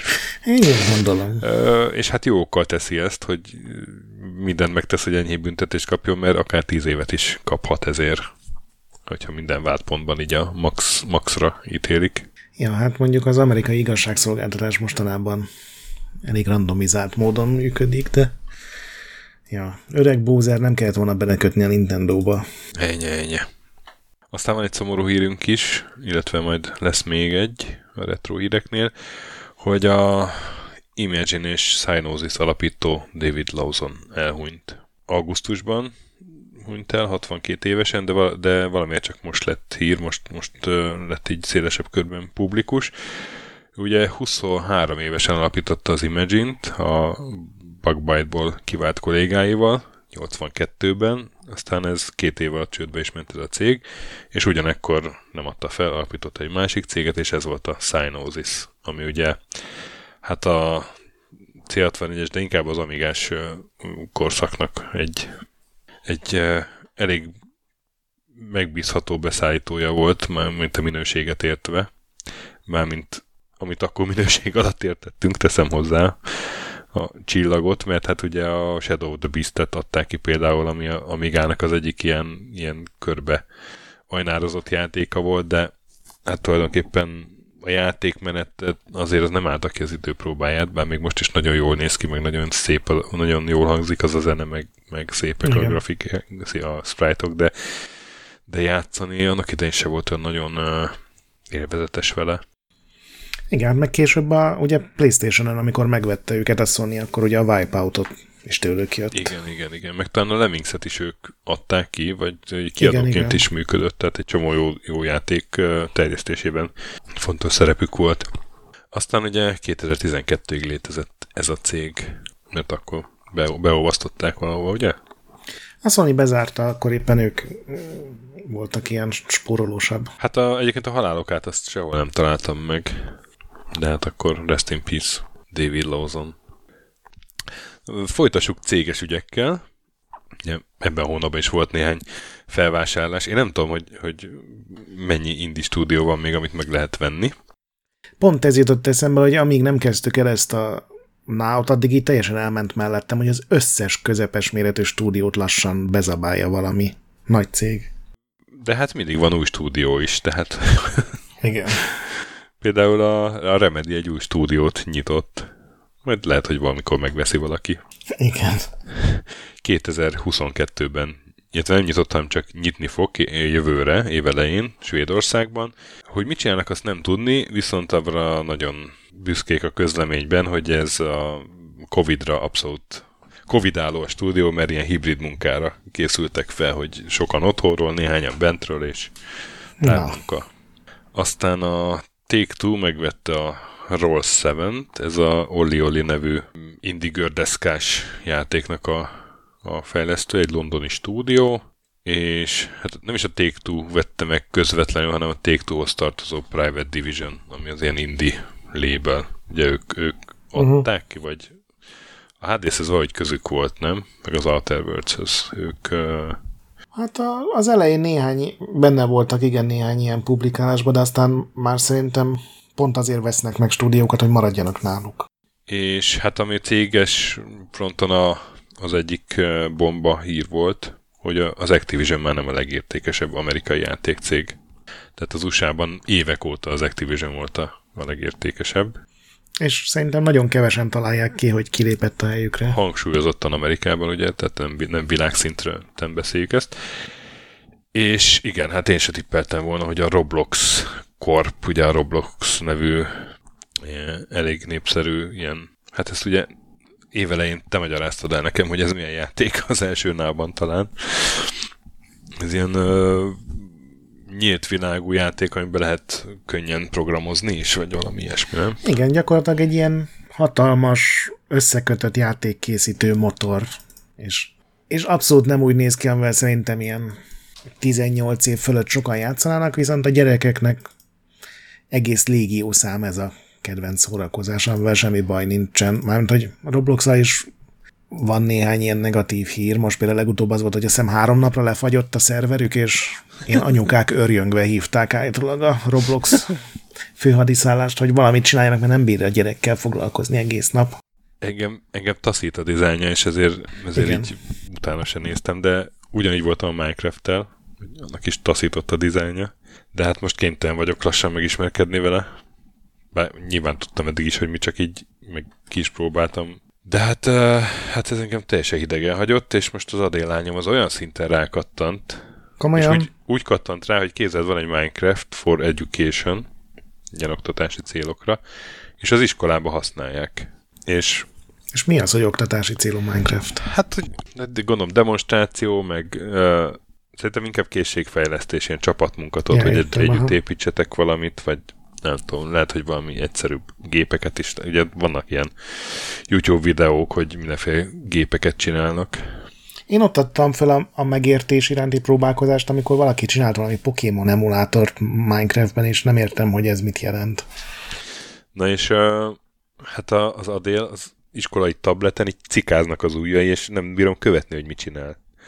De tudod, kb. mint a, a koreai gamer, amikor, amikor Starcraftezik, és így csak így vill, villognak az ikonok, épp egy picit hozzáér, és már, már berakta, akkor a, itt én pikpak csinált egy pályát, és akkor a delfin vagy a, vagy a teknős a, a gyorsabb Uh-huh. Ez, ez volt most a ma délutáni projekt, hogy meg, meg, megmutatta nekem. Ez olyan, mint amikor szerintem te próbáltad anyukádnak megmutatni, vagy apukádnak, hogy a nézd a spektrumon, hogy ezt beírom, és akkor mi történik? Én napról napra boomerebbnek érzem magam. De egyébként checkpointnáról checkpointnára is boomerebbnek érzem magam.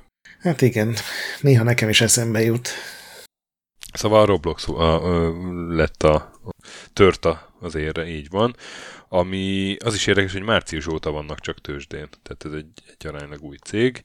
És a csúcson, amikor nagy, legnagyobb volt a különbség, akkor a piaci kapitalizációja 62 millió dollár volt, tehát annyit ért a milliárd. cég, az Activision, milliárd, bocsánat. Az activision pedig 52 tehát 10 milliárdot rávert, aztán azóta visszaesett a Roblox részvény, és már, már nem ekkora a különbség. A harmadik egyébként a Electronic Arts az ilyen 40 milliárd körül van. Uh-huh. Igen, de hát ez tőzsde, tehát így bármikor így változhat elég sokat. Ugye ez is azért ugrott állítólag 40%-ot, mert túl teljesítették a várakozásokat valami pénzügyi jelentésben. Igen, igen, és ugyanakkor meg a Activision ugye leszállóákban volt. Egyrészt ugye a botrány, másrészt a, ugye a csúszó Overwatch 2 meg Diablo 4 miatt. Igen, igen. Ugye, és a negyedéves jelentés az, az emiatt nem, nem igazán volt jó. Aztán ami a, szerintem a legnagyobb hatású felvásárlás, igazából ez a bomba hír ebben a blogban, hogy a Unity megvette a vetát. A Veta az ugye a Peter Jacksonnak a trükk stúdiója, vagy ilyen CGI stúdiója. 1,6 milliárd dollár a vételár, és hát ezt a cég, ez egy elég régi cég, ezt 93-ban alapította a Jackson, amikor nem talált a, a piacon az elvárásainak megfelelő CGI is céget, mert mindenki vagy drága volt, vagy nem tudta megcsinálni, amit ő akart, és ezért alapított egyet. És az első filmje, amiben használta, az a mennyei teremtmények volt. Nem tudom, te ezt láttad-e annak idején? Nem. A fiatal két vízlet játszik benne, és uh, ilyen, igazából egy ilyen anyagyilkosságról szól az egész, csak én elvontnak tűnt a trailer alapján. Hogy a lányok elképzelnek ilyen fantáziavilágot, és akkor ilyen, ilyen gyurma figurák meg elevenednek, és az, az volt benne a cégéi. Uh-huh. És uh, de hát azóta meg nyilván lett egy, volt egy csomó másik film, a Majmok bolygója filmekben, a nyilván Gyűrűk Ura filmekben, az Avatárba is bedolgoztak, csomó szuperhős film, úgyhogy... Szerintem a Gyűrűk Urával lettek ők ismertek. Azzal lettek nagyon ismertek, igen. Ott ugye egy, külön csináltak néhány olyan dolgot a filmhez, ami, ami így a, az egész iparágban nem csinált az, az előtt senki olyat, tehát ilyen tömegjeleneteket. Igen, igen. Ott, igen. ott ugye, ott, emlékszem, magyarázta egyszer a Lajos, hogy uh, milyen fantasztikus megoldás ez a tömegjelenet, hogy nem kopizzák az orkokat, hanem nem tudom én mit csinálnak. Szóval eh, Szóval ez egy, ez egy elég, elég nagy biznisz. A megállapodás értelmében a Unity megkapja a VETA összes ilyen asszettjét, fejlesztés, grafikai megoldás, tudod, Vannak szabadalmak. szabadalmak, igen, és még ilyen két-háromszáz mérnököt is, akik ehhez tartoznak, ezeknek a fenntartásához, meg gondozásához, meg működtetéséhez. És a cégnek a, a vizuális effektet és effektekért felelős ilyen, uh, ilyen business divíziója, vagy művészeti, vagy nem tudom, Veta FX néven, az külön vállalat marad, és akkor véhetően a egyik legnagyobb megrendelője lesz a, a Unity-nak. Uh-huh. És a Veta FX élén marad a Peter Jackson. Ő jó járt ezzel. Ő elég jó járt ezzel. Igen. És ugye a Unity az, az egy, én, én nem is tudtam, hogy ilyen régi, hogy 2005 óta létezik. Bár, hát mondjuk elég régóta láttam már játékok elején a logóját, de valamiért azt hittem, hogy ez egy fiatalabb motor, de 2005 óta létezik, és, és hát ugye nem tudom neked milyen élményed van vele, nekem így nagyjából, hogy egyre komolyabb játékokat csinálnak vele. Ezzel én csak ilyen mobilos játékok előtt láttam, meg, meg ilyen nagyon egyszerű indie játékok előtt. Igen, hát a, így az első jó néhány verzióban az általában ilyen komoly munkára még használhatatlan volt. Én ugye nem értek magához a programozáshoz, csak fórumokon olvastam, hogy ilyen emberek ilyen tíz éve létező komoly bugokat szidnak, hogy megint átalakították az interfész, de az a rohadt nem tudom milyen bug, az még mindig ott van, és amiatt a töltési idő még mindig háromszor annyi, mint kéne. De hát gondolom, ha volt másfél milliárd dollárjuk, akkor jól megy a biznisz, és most már tényleg rengeteg Igen. És hát játék alatt vannak. Ugye mondtam már ebben az adásban a Pokémon Go-t említettem, az például Unity-vel készült, de a Cuphead is uh-huh. játszottam. És azt írja a vállalat, hogy a, a VETA eszközeivel majd további távlatok nyílnak a videófejlesztés, videójátékfejlesztésben, és annak demokratizálása előtt ezt a szót használják. A Unity-nek ugye az, az egyik ilyen hívószava, hogy ők, ők minél több fejlesztőhöz el akarnak jutni olcsón, és ilyen értelemben akarják demokratizálni a játékfejlesztés, hogy, hogy, hogy, hogy egy elérhető eszköz legyen bárkinek, és, és ne az legyen, hogy csak az, mint a nem tudom, Unreal Engine-nek nem tudom mennyi a licenszdíja, de gondolom nem tudja az bárki kifizetni. Most egyébként már az új az is ingyenes, és csak Igen? a X oh. mennyiségű bevétel után kell fizetni, de a Unity-ban az a, amit én olvastam, hogy az benne például egy nagyon jó dolog, hogy van egy ilyen hatalmas bolt, ahova a grafikusok dolgoznak be, tehát akinek ugye egy engine... Ja, igen, tényleg, tényleg ezt a, a Váradi Zsolt mesélte is, igen.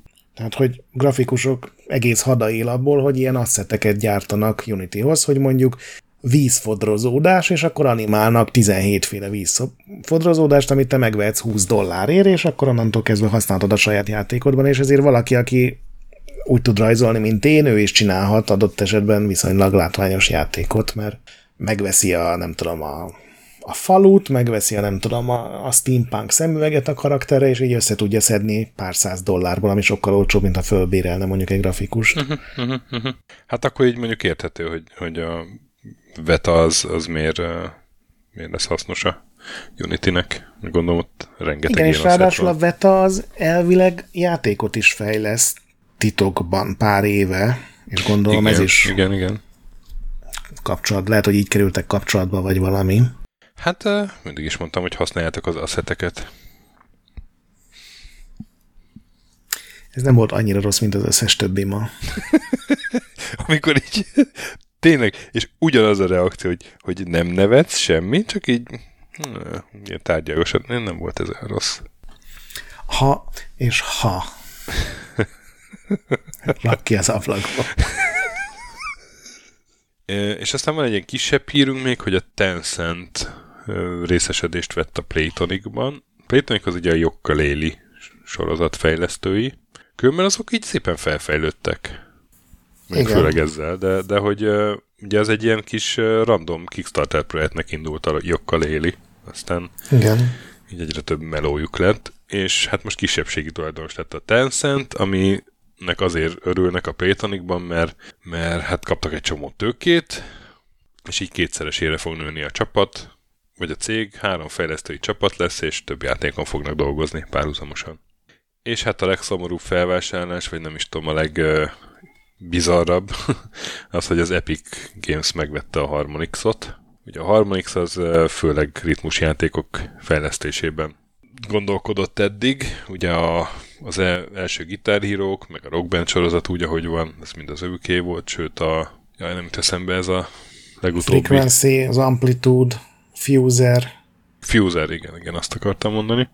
És hát a Fortnite fejlesztésébe is be fognak segíteni, hogy hát ezt angolul idézem, Music Journeys and Gameplay, tehát ilyen zenei élményeket fognak valahogy a Fortnite-ban adni, amit, amit én nem tudok nagyon elképzelni, hogy ezt hogyan kell, de hát azt ígérik, hogy továbbra is támogatják a rockbandet. Igen, azt írták, hogy minden játékuk ugyanúgy megy tovább, mint eddig, tehát rengeteg DLC lesz. Csak hát meddig megy ugyanúgy tovább, mert azért egy ilyen felvásárlás... Nem, amíg jön pénz. Előbb-utóbb. De igen, ezt én sem tudtam értelmezni, hogy ez mit jelent, hogy valami új játékmód lesz, vagy nem tudom. Igen, érdekes. Egyébként az Epic is ilyen nagy bevásárlásban van. Ugye a Fall vették meg, meg a Rocket League, nem annak se jut eszembe most hirtelen neve, de ezeket is megvették. Viszont régen. őket hagyják nyugodtan a saját dolgokat Aha. csinálni. A Harmonix az első, akiknél azt mondták, hogy jó, hát csinálhatjátok a kis projektjéteket, de azért valami Fortnite-os dologra is vágyunk. És van még egy céges hír, ami, amit azt látom, hogy most raktad be egy nemrég a adás a felvétel előtt a táblázatba, ezért én is most szembesülök vele, hogy a Kojima Productions egy uh, új divíziót indít, ami filmekkel és tévével foglalkozik Los Angelesben. Igen, hát ugye sokan megvádolták Hideo Kojimát azzal, hogy ő inkább filmeket szeretne rendezni, mint játékokat, ami nyilván nem igaz, mert akkor filmeket rendezne meg sorozatokat, de hát azért nem áll tőle messze ez a Hollywoodhoz való simulás, meg tőlük tanulás, és, és ja, hát ez az új dolog, de hogy ez mit jelent, hogy saját játékok alapján sorozatot is csinálnak, hogy ez egy tök különálló dolog, azt még nem tudják. És hát van rengeteg retro hírünk, hát csak úgy dalol, dalol a szívem, hogy ennyi retro hírünk van ebben a hónapban. Hát kezdjük azzal, mondjuk a Xboxosokkal, hogy decemberben lesz egy Xbox dokumentumfilm a 20 éves évfordulóra. Nyilván 13-án jelenik meg, többféle platformon, YouTube-on is lehet majd nézni.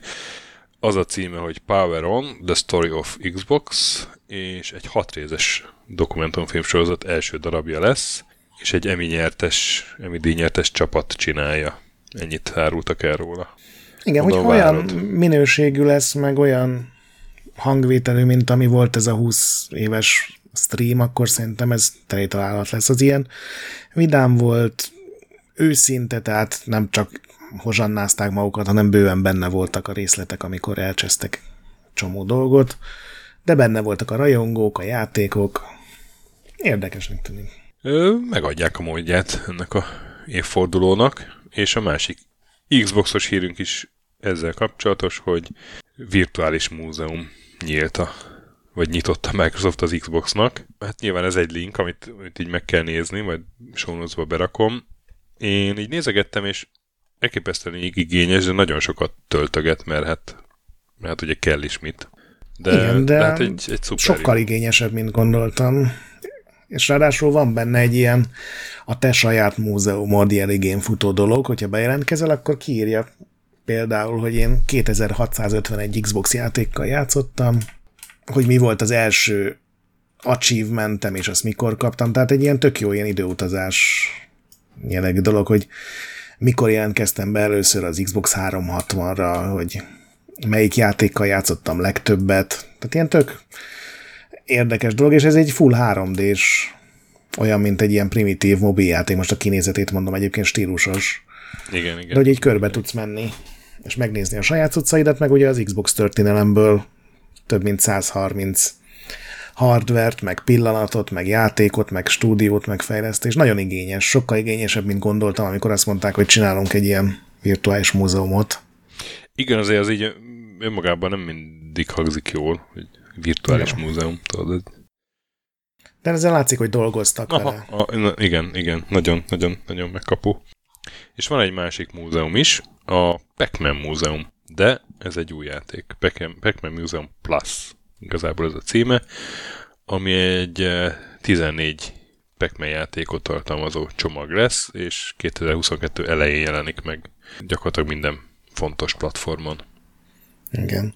És ugye, mivel a Miss pac az egy Midway játék volt, és a Namco-nak nem sok köze van, az, az még mindig nem lesz benne. Az még mindig nem, igen. Nem lesz masni a pac figurának.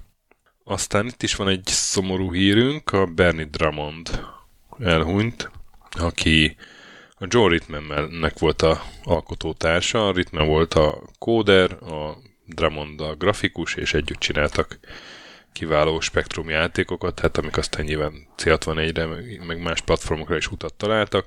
A legismertebbek a Batman, ez a izometrikus Batman, meg a Head Over Hills, illetve a Match Day 2. Hát ja. szomorú. Ugye van az a fotó, amikor egymás mellett ülnek, és a, még, még annó, és a Ritman az egy ilyen Torzomborz izé, profinak, ilyen, ilyen, tudod, az a fajta programozónak tűnik, aki már 20 éve programozó, uh-huh. a, a Drummond az meg egy, egy ilyen, nem is tudom, egy ilyen deszkás csávó, nem tudom hány éves azon a képen, de, de nagyon fiatal. Nem találtam meg, hogy mennyi idős volt, meg mi volt a haláloka, de hát sajnos akkor ő sincs már közöttünk. És hát az is egy negatív hír, legalábbis a CD projektnek, hogy a GOG az úgy keményen veszteséges. Én ezen kicsit azért meglepődtem, mert én is. Amennyi pénzt én ott elcsesztem, már abból nem tudom hány alkalmazottat el lehetne tartani. De hát a, ugye kijött a CD Projekt negyedéves jelentése, csodálatos számok, 34,7 millió dollár bevétel, ami a előző év hasonló időszakához képest 38%-os növekedés. Nyilván ez főleg a Cyberpunk bevételek miatt. Viszont a GOG-nak elkönyveltek 2,2 millió dolláros veszteséget. Úgyhogy be is lengették, hogy szervezeti változások várhatók, ami egy elég fenyegető időjárás jelentés. Vagy... Igen, meg azt mondták, hogy, hogy visszatérnek a, a Google-nak az eredeti funkciójához, hogy retro játékok, meg esetleg ilyen igen. válogatott indi. Igen, hogy Mert ugye szűkebb, mostanában, szűkebb merítés lesz. Igen, igen. Mostanában gyakorlatilag ilyen Steam vagy Epic Store kínálat volt ott is, tehát ilyen nagyobb játékok. Jó, a legnagyobbak talán nem voltak Gogon, de Aha. az összes közepes meg nagy indi játék ott is fönn volt. Én ennek nem örültem, én tökre szerettem, amikor a GOG az egy ilyen retro cucc volt, és megállt 2000-ben, de Aha. azt egyébként nem nagyon tudom elképzelni, hogy hogy bírtak ezen két millió dollárt veszíteni, hiszen hát az lehet, egy működő hogy, bolt, és... Hát működő bolt, de lehet, hogy azért egy csomó, nem tudom, ilyen jogdíj szerűséget kell fizetni, hogy, hogy oda bekerülhessen valami játék, és akkor azokat meg senki nem ott vette meg, hanem Steam-en, meg Epic-en, és akkor így, így buktak rajta. De ez csak egy elmélet. Uh-huh. Hát lehet, valamin vesztettek rengeteg De, pénzt pedig. Gondolom a személyzet az nem olyan nagy, akkor hogy ennyit bukjál rajta pláne, akkor, akkor csak a contenten bukhat. Igen, a GOG galaxy nem frissítik olyan sűrűn, meg nem javítják a hibákat olyan rohadt tempóban, hogy az ilyen légiónyi programozót valószínűsítsem. Hát kíváncsi vagyok. Hát ha csak nem egy PR fogás az egész, tegyük hozzá. Hát csak nem. Mert emlékszel a GOG-nak a leg gazembere PR fogására? Hát én nagyon elküldtem az anyjukba őket. Amikor bejelentették, hogy egy játék... Nem, amikor bejelentették, hogy uh, sajnos becsukják a boltot, megszűnnek. Nem, nem, nem. Ja, és, valami rémlik, de nem, nem és emlékszem aztán, a ez, nem tudom, milyen tíz éve volt kb. És akkor így megírtam mindenki, hogy jaj, hát ez, ez a jó kis izé, retro oldal meg, megszűnik. És akkor volt az, hogy hogy a következő közel, kijött, akkor volt az, hogy, hogy már nem csak retro volt. Igen, szerintem ez pont az volt, hogy akkor kinyitják a kaput a ilyen nagyobb cégek előtt, meg a indie játékok, meg minden lesz rajta, és akkor ezt így kommunikálták, hogy a következő közleményben megjött, miután már mindenki le, meg, megírta, hogy hát szegény GOG megszűnik, hogy hát megszűnik, de feltámadám egy sokkal jobb GOG-ként. Uh-huh. Ez, ez, ez, ez jó sülhetett el, én ezt így látom. Fú, előtt, fú hogy... tajtékoztak a fórumok, emlékszem, én is egyébként. Nem tudom, lehet, hogy még IDD valahol fönn van. Na, és hát eh, még rengeteg olyan hí, retro hírünk van, ami valamilyen furcsa játékról szól. Például, kezdjük a kedvencemmel, a Chris, az a Chris, aki második évadban vendégünk volt a C64 adásban, megcsinálta a Packward. Gondoltam, hogy ez neked a kedvenc híred Fú, lesz. imádom. nem, nem milyen online játszhatóval csináltam meg, mint a Wizard of War átiratát, hanem emulátorban játszható, de hát nyilván első dolgom volt, hogy letöltöttem és kipróbáltam. Hát ez a Wizard of War és, és a Pac-Man-nek a, a Wizard of War berugott nagyon durván egy péntek este, és uh, hazavitte a pac és 9 hónap múlva megszületett a pac kb. Szóval ez egy olyan Wizard of War, amit a pac játszasz. A Wizard of War-nak a labirintusai, a Wizard of War szörnyei, a szörnyek is Wizard of War-osan mozognak, tehát nem a négy szellem mozgását követik, viszont a főhős az pac és bogyókat kell enni. És van egy darab spéci bogyó, a, hogy nevezi a Chris? Porvor? Azt hiszem, vagy Povor? Povor? Power. Ö, ami, hogyha megeszed, akkor meg lehet tenni pár másodpercig a szörnyeket, ugyanúgy elkezdenek vilogni, mint a szellemek. És a Chris egy, egy szép hosszú mm, posztot írt erről a blogjába, hogy mostában csak C64-en programozott, is ilyen kétkás, meg négykás minimál játékokat, de, de hát ezt egyszer csak beugrott neki, és megcsinálta, és látszott, hogy ez nem minimál játék lesz, és van benne két játékos mód is, amikor együtt eszitek a bogyókat, ugye a játéknak akkor van vége, ha elfogynak a bogyók, viszont ha megeszed a spéci bogyót, a power akkor a másik játékost is meg tudod enni. Ez nagyon jó ötlet. De a másik játékos is akkor meg tudja enni a szörnyeket ugyanakkor. És akkor uh-huh. ez is egy olyan dolog, tehát ezt, ezt is így bevitte a Krisz, hogy ez lehet kooperatív is, meg nem is. Igen. És a játékosra bízza. Igen, Nehéz megint egy Schrödinger kooperatív. Abszolút. Nehéz egyébként, jóval nehezebb, mint a Wizard of War, mert, mert ilyen sokkal pörgősebb ját. Nem, nem nagyon várhat. Nem lehet lőni. Nem lehet lőni, kergetnek, ja, igen. Az arénáig jutottam el, így a negyedik, vagy nem tudom, ötödik pálya hányadik, de nagyon, nagyon tetszik. Mondjuk egy helyet kettő powerral lehet, hogy sokkal könnyebb lenne, de lehet, hogy pont ezért csak egy van, hogy ne legyen annyira könnyű. De egyébként nagyon király kevere, keveredés és ötlet. Igen, igen, igen, abszolút kedvencem a hónapból. Aztán, hát egyébként egy több játék van, aminek magyar kontribúciója van. Például a Supremacy. Ezt csak így vagyok hajlandó mondani. 30. évfordulós kiadás, megjelent C64-re, és magyar részvétellel mert egy bizonyos Zsolt is dolgozott benne.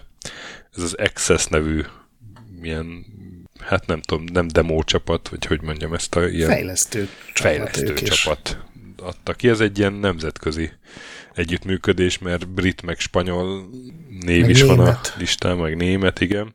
És hát ez a, a legendás C64-re, meg Amigára megjelent űrstratégiának a feldolgozása, egy-két új animáció van benne, meg tréner, meg ami nagyon fontos, egérkezelés. Jól néz ki nagyon. Jól, jól, jól, jól fest ez is. Csináljunk majd egy Supremacy minit. Supremacy minit? Jó, csinálhatunk. Szívesen, akár erről a új verzióról is. Aztán találtál egy 3D játékot Commodore Petre, ami... Igen, egy olvasó küldte be, akinek azt hiszem Gábornak hívják, úgyhogy innen is köszönöm, és elég nehéz elhinni, hogy valaki 40, egy néhány évvel a Commodore PET premierje után úgy gondolta, hogy jó ez a gép, csak kevés rá a 3D-s játék, és csinált egy ilyen, hát most nem nevezném Doomclone-nak, de gyakorlatilag egy ilyen labirintus bejárós játék, és még a zöld árnyalatokkal is működik a 3D illúzió. Hát ez egy ilyen egyszínű FPS, nem? Tulajdonképpen. Igen, de jól van használva, tehát többféle árnyalat van. Abszolút, a... abszolút jól van használva. Szerintem szenzációs, hogy ezt kihozta belőle. Ugye a PET az 77-ben jelent meg, az a Commodore-nak a, a hát még a VIC 20-as előtti gépe volt. Tehát egy ilyen igen, nagyon... az első. Az első, igen. Igen, igen, igen. A fejlesztő az David Given nevű skót fejlesztő, aki a Google-nél programozó amúgy, és ez, ez unalomában ezt megcsinálta nagyon du- én, én nem tudom, mit szóltak volna, hogy ezt 77-ben meglátták. Biztos vagyok benne, hogy ezt senki nem hitte, hogy van ilyen, vagy egyáltalán lehet ilyet. Igen. Igen, igen, nagyon, nagyon kemény. Aztán, uh, amit pedig én találtam, a Eski Shoot'em Up Spectrumra. Lumeski a neve, a Bob Stuff nevű indi. Hát nem tudom hány személyes, indi, de lehet, hogy, lehet, hogy egy indi csapat uh, csinálta. Várja, a szakállam hozzáér a mikrofonhoz. Indi csapat csinálta. Kilenc hónap alatt, és ez ilyen színes eszki. Uh, és ez egy 2012-es játék, de a egyik kedvenc ilyen retro oldalam a Indie Retro News csak most találta meg, úgyhogy gondoltam tegyük be, mert, mert hát megnézel azt a videót, és elképesztő. Nagyon ez, ez nem, nem is tűnik spektrum játéknak tulajdonképpen. Nem, azt ott írják a végén, hogy ez olyan, tehát több szint használ, úgyhogy valószínűleg ilyen a ZX80 kettő, vagy valami más ilyen kicsit fejlettebb hardware készülhetett, de Egyrészt szerintem rohadt jól néz ki, tehát ez a, úgy néz ki, mint egy roguelike ilyen karaktergrafikából van minden összerakva, és tök ízlésesen. Másrészt pedig a lövésnek a hangja, az a kis pici gyenge puttyogás az annyira felélesztette a spektrum emlékeimet, hogy, hogy elképesztő. De hát, hogy megcsinál, mind, hogy a robbanásokat megcsinálja eszkiből, meg... Igen, nem, nagyon, nem is, nagyon igényes. Fú, elképesztő tényleg. És ha már shoot'em up, van egy másik is, az, az most jelent meg, az egészen friss, Gango Games LLC a fejlesztő, és ez egy ilyen Tyrians-szerű grafikával rendelkező játék. Fú, meg rengeteg fegyverrel. Mindent leírtam, csak a címét. Hyper Hyper Echelon. A Hyper Echelon, igen, igen. Van benne kooperatív is, kooperatív mód is, meg mindenféle alfeladatok, 10 órás story mód, 10 boss, és ilyen 15 euró körül, körüli az ár. Hát nézzétek Nagyon meg a videót. bosszok vannak. Fantasztikusan jól néz ki ez is. Igen, igen, igen. Ha, ha bírjátok ezt a, ezt a fajta retro grafikát, akkor, akkor szerintem ez egy jó játék lehet. Még nem próbáltam ki. Ugye most volt a Steam szél, és ez pont nem volt benne, és ilyen Steam szélen elcsesztem egy csomó pénzt, mondom, akkor azt meg, megveszem később. A következő Steam szín, ami karácsonykor lesz. De szerintem ez előbb-utóbb be, be fog kerülni a könyvtáramba azért. És akkor van a, egy új Arkanoid, amit Igen. sokat nem tudni. 2022-ben lesz. Ugye az új az, hogy bejelentették. Arkanoid Eternal Battle a címe. Nem tudni milyen platformon jön, vagy platformokon a francia Pasta Games stúdió fogja csinálni. Igen, ők ugye bedolgoztak a Rayman Legends-be, úgyhogy nálad már előnyel indulnak. Abszolút, abszolút, abszolút. Egyébként nem mondtam a adás elején a kommentekre reagálásnál, de itt mondom, mert ide tartozik, hogy, hogy valaki beírta az előző alá, hogy hát a hónapjáték a számára októberben nem azok voltak, amiket így esetleg felsoroltunk, hanem a Arkanoid plusz 4-es verziója, mert hogy az megjelent októberben, és ott is van magyar vonatkozás, ott is van magyar a fejlesztők között. Egy kis pontosítás. Miután az adás Early Access-be került, írt nekünk egyik támogatónk Shiz, aki jelezte, hogy a plusz 4-es arkanoidnak nemhogy magyar vonatkozása van, de csak magyar vonatkozása, mert kizárólag magyarok készítették. Kicsi, azaz kisnémet Robert írta meg a játék alapjait az arcade verzió alapján, tehát nem a C64 verzió alapján, és ez játszható demóként korábban bekerült a Crackers Demo 5-ba, és most Csabó, azaz Pankáci Csaba megcsinálta hozzá a zenéket és hangeffekteket, meg az utolsó simításokat, hogy eléri a release minőséget. Ha már ott volt, akkor tett mellé egy trénert is, Shiz pedig csinált belőle egy patchet verziót, amiben analóg pedellel is lehet játszani. Köszönjük a kiegészítést! Úgyhogy... Én szerettem az Arkanoidot nagyon. Az előző hónapban is volt egy új Arkanoid hír. Vegyük úgy. És akkor ebben a blogban az utolsó hírünk, hogy hát lehet szavazni az év legjobb C64-es Amiga játékára. Ezt gondoltam, csak megemlítem, hogy a két linket oda tudjam tenni notes-ba. Az Indie Retro News ezt csinált egy ilyen lehetőséget, január elején lesz az eredményhirdetés, úgyhogy decemberben lehet szavazni, és igazából amiért gondoltam, hogy ezt említsük meg, hogy a két linket azt nézzétek meg, és lapozgassátok végig, hogy 2021-ben milyen C64 meg Amiga játékok készülnek, mert egyik másik... Ahogy ez a Shadows of Szergot kinéz, az ugye? iszonyatosan durva. Elképesztő. Az a ilyen izé, Eye of the Beholder-szerűség, arra gondolsz, ugye? Igen, igen, csak, csak, csak gyönyörűen hasz, van megrajzolva. Azt nem tudom, hogy jó-e, de iránézésre azonnal játszanám. igen, igen, igen, igen. Szóval, hogy nézzétek meg, hogy Még most is, hogy tombola. Most is, hogy, hogy mi, milyen friss ez a két platform. Így van. Aztán filmes sorozatos hírek, abban most kevesebb volt azért. Hát a fő hír az, hogy a Netflixen kijött az Arkane. Megnézted? Ugye, nem néztem meg, de megfogom. Képzeld el, mert... képzeld el, tudod, hogy én nem vagyok elfogult a League of Legends iránt. Na, én ezért nem néztem meg, mert, mert olyan szinten nem érdekel a League of Legends, hogy még az Arkane se érdekelt, ami ebben nem kell játszani. Nincsen semmi köze a League of Legendshez.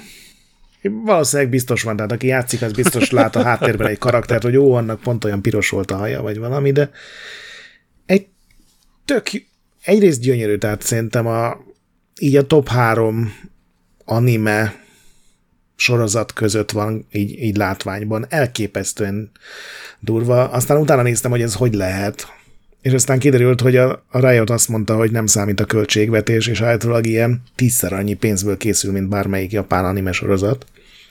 Egy perc, vagy egy, egy rész is.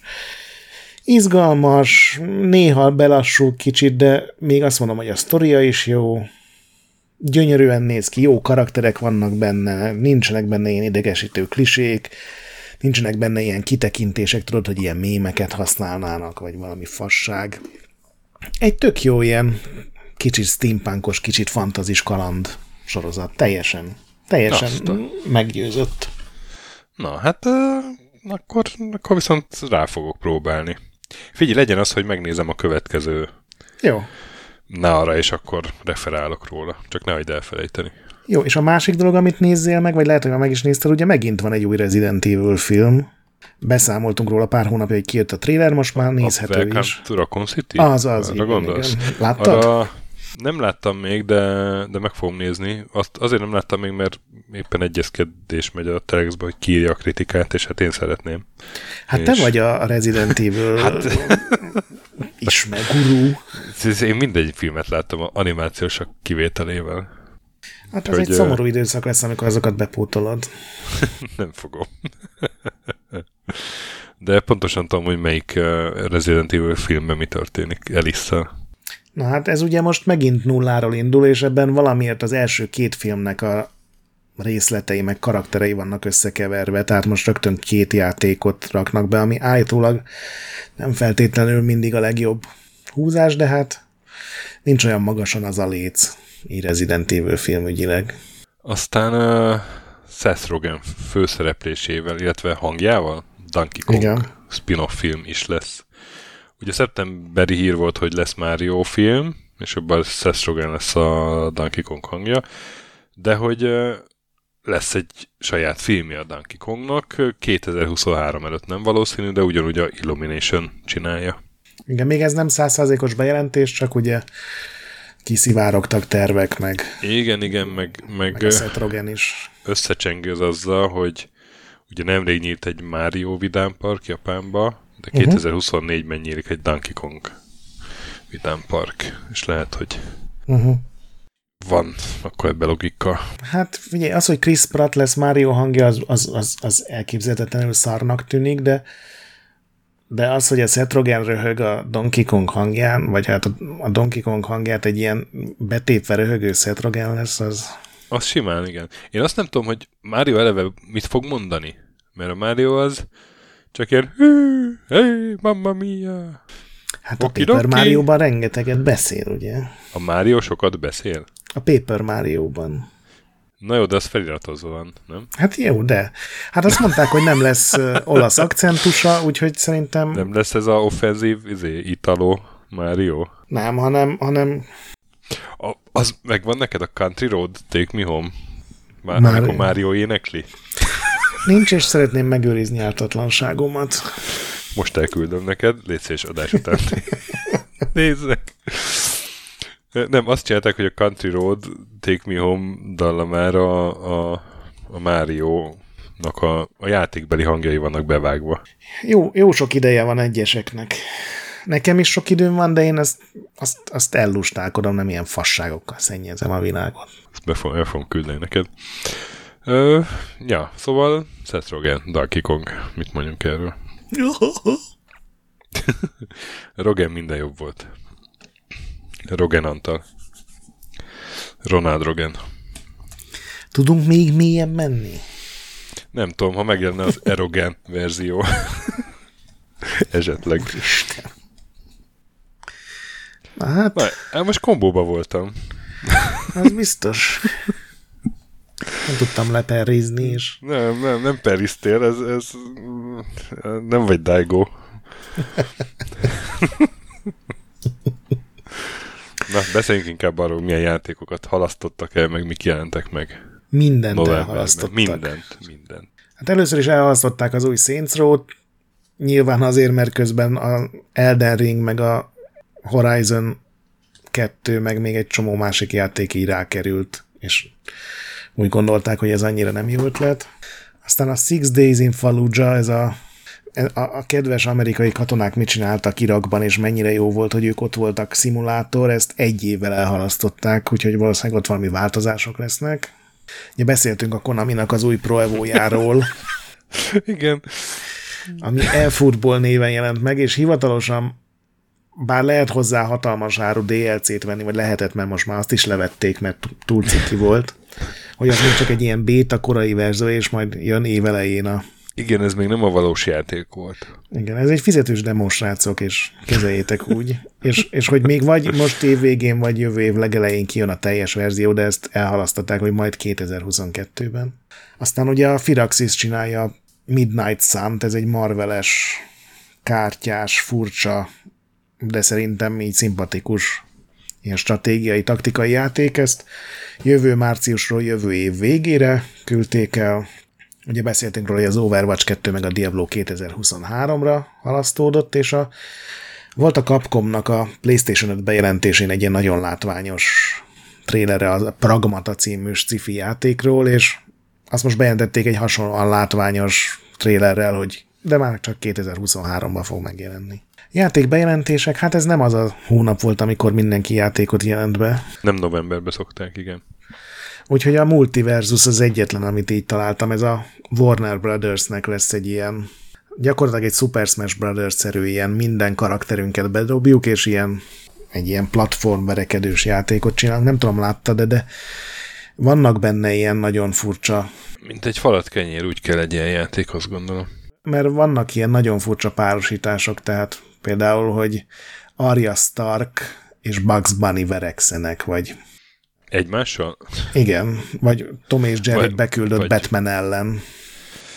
Ah, Tehát ugye ez a, a, a DC és az- karakterek, de az- Warner filmek, rajzfilmek, de a Jerry olyankor mivel harcol? Hívja izét a vidéki erősegér haverját? Minden valamelyik részben van. Tom és Jerry az egy karakter, és egymással kombóznak valahogy. Még nem néz ki nagyon jól a játék, biztos ezen még fognak javítani, az első trailer nem annyira látványos, de már ez a iszonyatosan bizarr találkozások. Aha. Na, aztán hónap megjelenése. Ugye beszéltünk a Vanguardról, a Battlefield-et említettük, Halo multiplayer, mi maradt ki? Ja, az új Forza Horizon. Igen. Ami, hát én mindenkit azt látom, hallom, hogy gyönyörű. Gyönyörű, és Nincs És Xboxom, és megfelelő PC-m se, úgyhogy én ebből Mhm. most kimaradtam. viszont van switch és switch is volt két nagy játék. Uh, nézd, a Shin Megami Tensei 5, uh, az nem egy olyan név, ami... ami Túl japán? Ami, ami nek, nek, hát nem, igen. Egy őszinte ember, egy mi? őszinte válasz. Miért is tagadnám? Igen. Egyébként nagyon jó lett. Nem, a, nem a legjobb a sorozatban, de jó. De annak a personához van valahogy köze, ugye? A Persona az ennek a mellékága lett. Gyakorlatilag a Shin Megami Tensei az mindig egy ilyen posztapokalip. Tehát az első 10 percben történik egy apokalipszis, és utána az egész játék a posztapokaliptikus Tokióban démonok között, és a Persona ennek egy ilyen barátságosabb verziója, hogy démonok ugyan vannak, de már mindenki ugye tini, és, és egy ilyen barátságosabb, sztoriorientáltabb verzió. És mi a másik? Fontos. Megjelent a Pokémon, a, ugye a Pokémon Diamond, meg a Pearl-nek a remake milyen aranyos dizájnnal. Én sem próbáltam ki, én nem vagyok Pokémonos, ezt szerintem már nagyon sok platformon elmondtam, de ilyen szimpatikusan néz ki egyébként. Aztán hónap indie megjelenései, hát egy új farming szimulátor. Láttad, hogy milyen Érkezett. iszonyatosan népszerű? Igen, igen. Egy hét alatt másfél millió példányt adtak el. Ilyen. Hát ez mind, mindegyik része népszerű volt mindig. Igen, de most nagyon durván kitört, tehát az ilyen, ilyen Destiny-ket megveri, meg GTA-t Steam-en az egyidejű játékosok számában. A, és a hónap retro megjelenései, hát a GTA trilógiát azt említettük, és a Kotor jelent meg Switchre az első Kotor. Nem próbáltam ki, megmondom őszintén. Itt valamilyen ráncfelvarrása van a grafikának, vagy így az Nem. eredeti? Tehát kiadjuk a romot. Aha, jó. És mennyi pénzt kérnek ezért? Ha jól emlékszem, 9 euró, 8 euró, tehát nem olyan olcsó, mint én gondolnám, de ugye Switchen úgyis minden egy picit drágább, mert ott megveszik. Na jó van. Bedurrantál teljesen a Kickstarter akciókban. Én, én bevallom, most nem néztem semmit, de te beraktál 6-7. Hát csak úgy, amit, amit találtam, így beszóltam. De csak így említés szinten végigmennék rajtuk, mert tényleg a link a lényeg, hogy rákattintasz, és akkor látod hogy egy könyvben erős hónap ez, mert lesz PlayStation Vita könyv, meg Xbox könyv, meg Final Fantasy könyv. Ez utóbbi az nem hivatalos. Be lehet, hogy egyik se hivatalos. Egyik se hivatalos. De ugye ezek ilyen rajongói krónikák, vagy nem tudom, milyen Igen, megnéztem, a Vita könyv az ilyen az a színfalak mögé interjúkkal, hogy készült, mi volt a koncepció, híres játékok készítőit megszólaltatják. Az Xbox könyv az tulajdonképpen az sokkal kevésbé ilyen profi vagy titkokkal foglalkozó, annak a legnagyobb része az lesz, hogy az összes játék, ami a legelső Xbox-ra megjelent, akkor is, hogyha csak Japánban jelent meg mondjuk, egy ilyen enciklopédia-szerű. Enciklopédia.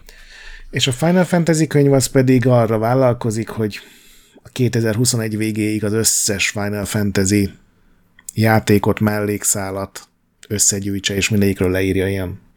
Az is ilyen enciklopédia-szerűen. Hát hogy... ez ilyen, ilyen CRPG-szerű csak koncentráltabb. Meg hát ugye nem csak RPG-k is benne lesznek. Persze, persze, persze. Nem ugye a receptre gondoltam. Aztán hát a múltkor ugye említettem ezt a Space Chef című ilyen űr szakács programot, hát most is van egy, amit megtámogattak. Az a neve, hogy Chef RPG. Ez is ilyen főzős RPG. Én azt láttam a videóban, ami tetszett, hogy amikor sztéket vagy húst akarsz főzni, akkor ki kell menni az erdőbe, és levadászni és az állatokat, amit akarsz. Tehát. Igen, igen, igen, igen, igen, igen. De ilyesmi volt a, a Space chef is. Na és akkor hónap random retro ajánlata és triviája. Képzeld el, készültem, az adás előtt Nagyon 20 perccel eszembe jutott. Úgyhogy most én mondom, mondom a Desert Strike-ot, még akkor is, hogyha esetleg valami korábbi, régebbi adásban mondtam valami hasonlót. Amit megint előszedtem, én a Mega Drive-os verziót nagyon szeretem, utólag be is szereztem a kártyát, de most csak emulátoron játszottam, és még mindig egy ilyen vidám, buta, egyszerű, illetve annyira nem is egyszerű, mert ugye egy csomó extra feladat is van benne, de én ezt így élveztem már nagyon rég, és beszéltem nemrég az egyik fő designer, fő íróval, ő még mindig teljesen boldog és büszke rá, és Hát okkal egyébként. Ez egy jó ezt, játék ezt, volt. Ezt én is nagyon szerettem. És neked a random ajánlat? Nekem a hát szintén nagyjából abból a korszakból a Mindscape adta ki, Robert Cook a fejlesztő, illetve akkor Robert Cooknak hívták, mert azóta már más a neve. 91-es játék, és a D-Generation. Oh. Szerintem az neked megvan, vagy megvolt annak idején. Ez egy ilyen uh, jó játszható. Azt gondolnám, hogy ma is jó játszható, de majd egyszer, esetleg egyszer csinálunk róla minit, és akkor kiderül, jó. hogy tényleg így van-e. Egy uh, bázisból kell kimenekíteni embereket, és mindenféle csapdák, meg, meg biztonsági rendszer van, amit ki kell játszani.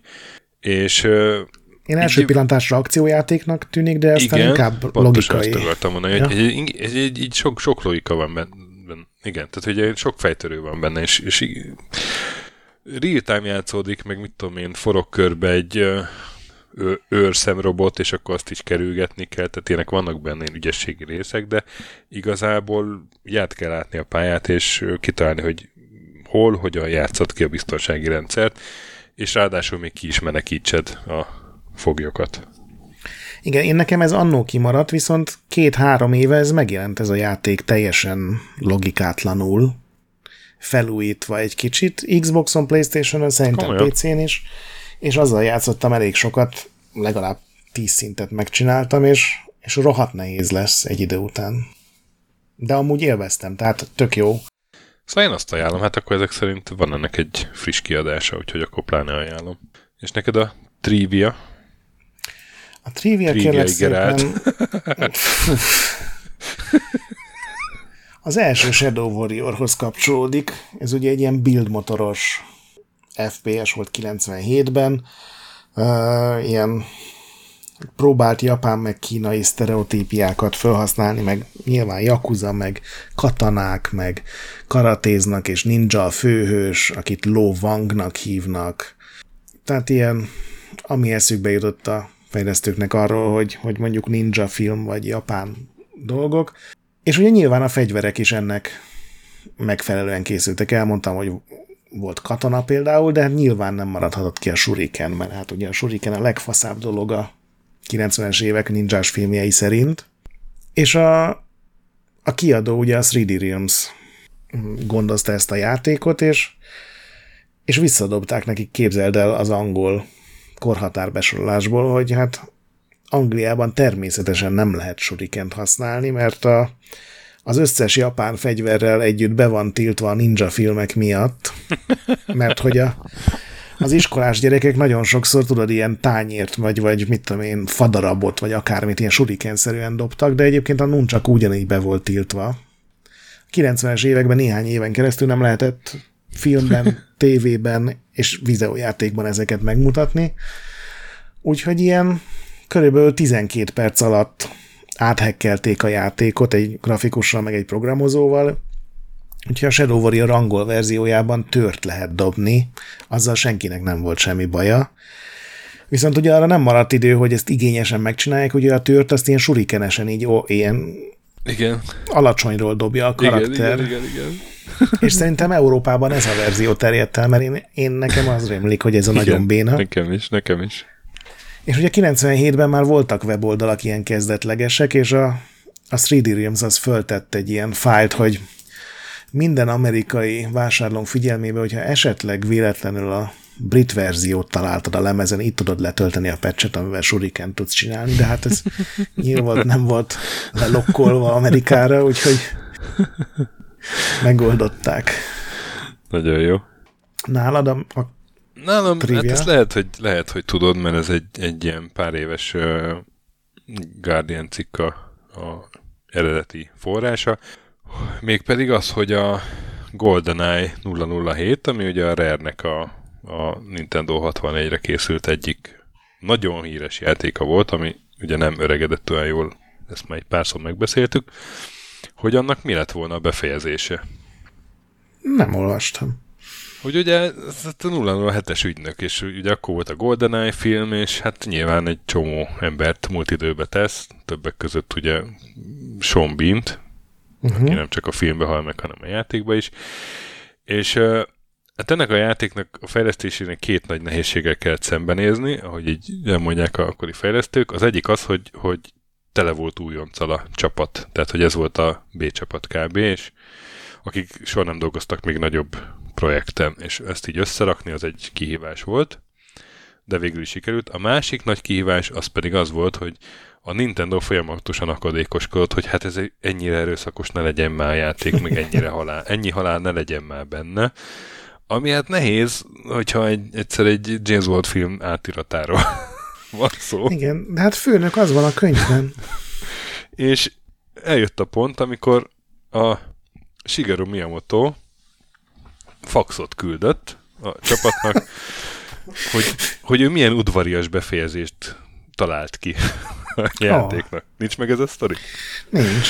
És azt kérte, hogy legyen a, a jó, akkor legyen úgy, ahogy elképzelték a Rare, de legyen egy stáblista utáni jelenet, ami az lesz, hogy a James Bond bemegy a kórházba, ott vannak a rossz fiúk, akiket elintézett, így talpig begipszelve, és mindenkivel kezet fog, meg lepacsizik.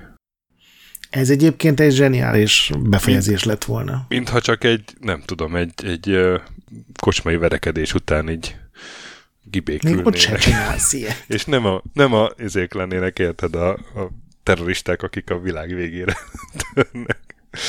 És ezt, ezt kérte a jó Miyamoto-san. Aztán Figyelj, ezt nem csinál, e- ebből csinál... akkora mém lett volna. Igen. Ezt nem csinálták meg, viszont annyit módosítottak, hogy a, a végén ott kiírják, hogy a filmben kik játszák a egyes szereplőket, tehát a színészek, színésznők nevét, hogy hangsúlyozzák, hogy ez ám csak egy film ám, hogy ott, ott izé, Igazából nincsen ügynök úr. Igen, igen. Ez, ez szerintem egy nagyon, nagyon cuki ilyen kelet-anyugat ellen sztori. Képzeld, a Mario filmnek mi lesz ezek után a vége, hogy minden gombától meg ilyen szétlapított. Hát minden teknőstől, igen. minden teki katonának. Izé ad egy szálvirágot. Nem, amikor kézzel, amikor hol vannak ők Brightonba, azt hiszem, vagy valahol arra felé, hogy amikor megjön a Brightoni izé, központba a fax, amit a, egyenesen a Miyamoto küldött, és elolvassák. Mm, és a fax is a pincében van az utolsó működő fax a volna, megyében. Megnéztem volna a stamperéknek az arcát. Mit ír? Biztos rosszul fordítod. Képzeld, szegény milyen motót, amikor nézi a moziban a James Bondot, és várja, hogy legyen egy jelenet a végén. Igen. Na jó, hát akkor... Hát, ez durva. Ennyi volt 2021 november, és már csak és évfordulók meg, meg az évfordulók, így van. Hát uh, ugye novemberben azért elég sok minden novemberben volt. jelenik meg. Igen. Ugye a Skyrim volt 10 éves, a Metal Gear Solid 2 20 éves, a Tomb Raider 25 éves, a Halo 20 éves, a, ugye az Xbox-nak a amerikai kiadása az, az is 20 éve volt. Igen, Gamecube meg a Wii is novemberi. Igen, nagyon durva. Igen, egy csomó Wii Sports, egy csomó ilyen launch cím az, az 15 éves emiatt. Igen, és a PC-s Return to Castle Wolfenstein az 20 éves. Ami egy jó játék volt szerintem. Igen, meg ugye a Monkey Island 2, az Another Monkey World, hogy ilyen régebbiek. A Red 30 Alert. éves, úristen. Igen. Az is 30. Another Én most World. nézem, hogy a Gears of War is. Szerintem mind a három talán, de az első az biztosan brutál. És a Dead or Alive sorozat meg 25 évvel ezelőtt indult játéktermekben. Ja, hát az a karácsony előtti hónap az mindig a leg, legsűrűbb volt. Így van, és ide is berakunk egy linket a továbbiakat. Böngészhetitek ott. Na hát, László, ez is majdnem két és fél lett az adás, hát nem bírunk mi rövidebbet csinálni, úgy látszik, hogyha egyszer elkezdünk beszélni. Tehát legközelebb ugye már jövőre jövünk nával, úgyhogy addig is lesz még jó néhány adásunk, minik is, meg ugye évértékelő, meg, meg még vendéges adás is lesz, úgyhogy azokat mind szépen hallgassátok meg. Aztán jövőre találkozunk a decemberi hírek januári összefoglalójában. Addig is játszatok sokat, és boss előtt mentsetek. Kövessetek minket Discordon, Retrolanden, iTunes-on, Patreonon, mindenféle felületen, Facebookon is. BIOS ne piszkáljátok, a nagy pixel pedig továbbra is gyönyörű. Sziasztok! Sziasztok!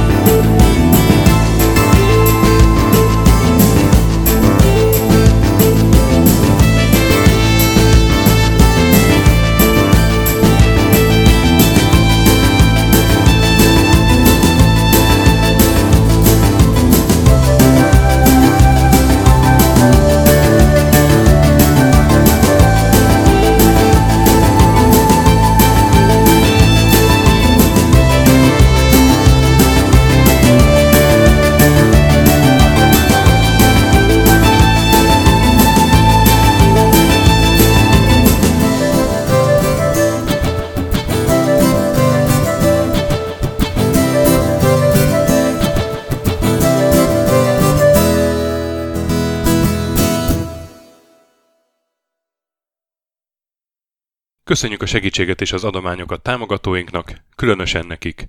Andris 1 2 3 4 5 6 Pumukli, Bastiano Coimbra de la Coronilla Azvedo, Kis András, Dester, Joda, Kínai, Gatz, Hanan, Zsó, Takkerbá, Flanker, Dancy Sweet Chickens, Gabez Mekkolis, Hardy, Szarácsi Bálda Réten, Módi, Rozmi, Nogit, Sogi, Siz, CVD, Tibiur, Bert, Kopescu, Krisz, Ferenc, Colorblind, Joff, Edem, Kövesi József, Varjagos, Zsigabálint, Loloke, Snake Hibsboyn, Arathor, Hollósi Dániel, Balázs, Zobor, Csiki, Suba, Kertész Péter, Richard V, Nyau, Vitéz Miklós, Huszti András, Vaut 51 Gamer Bar, Péter, Daev, Enisi, Márton úr, Csalazoli, Veszti, Makai Péter, Takkerbá, Zsovez, Mongúz, Beranándor, Arzenik, Kviha, Mazi, Tryman, Magyar Kristóf, FT, Creed 23, Invi,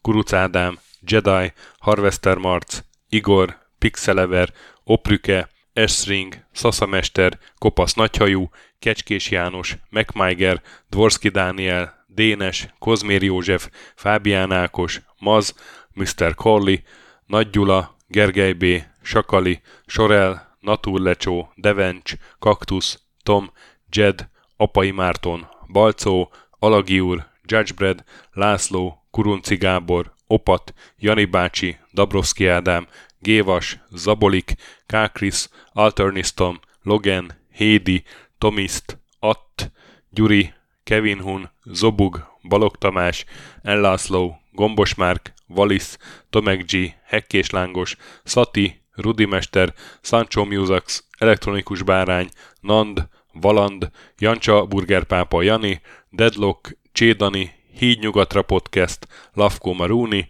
Makkos, Csé, Xlábú, Simon Zsolt, Lidérc, Milanovic, Ice Down, Typhoon, Zoltanga, Laci bácsi, Dolfi, Omega Red, Gáspár Zsolt, B. Bandor, Polis, Vanderbos parancsnok, Lámaszeme, Lámaszeme sötétkék, Totó, Ilyen is ezt büszkén olvasom be. Nem azért mondom, mert ide van írva a spektrum jobb, mint a Commodore. Holdcore, Dwarf, Kemi 242, Epic Lever szerepjátékos magas kultúra mindenkinek, Valaki, Hosszú Peti, Obert Motz, Szekmen, Horváth Zoltán, LB, Ermint Ervin, Agaman, TR Blaze, Nyek, Emelem a Tét, Házbú, Vidra, Jaga, Benő 23, Szokarina, Tündér Béla, Edem Kreiswolf, Pivan Mét, Vogonköltő, Csemnicki Péter, Német Bálint, Csabi, Mandras, Varegab és Melkor 78.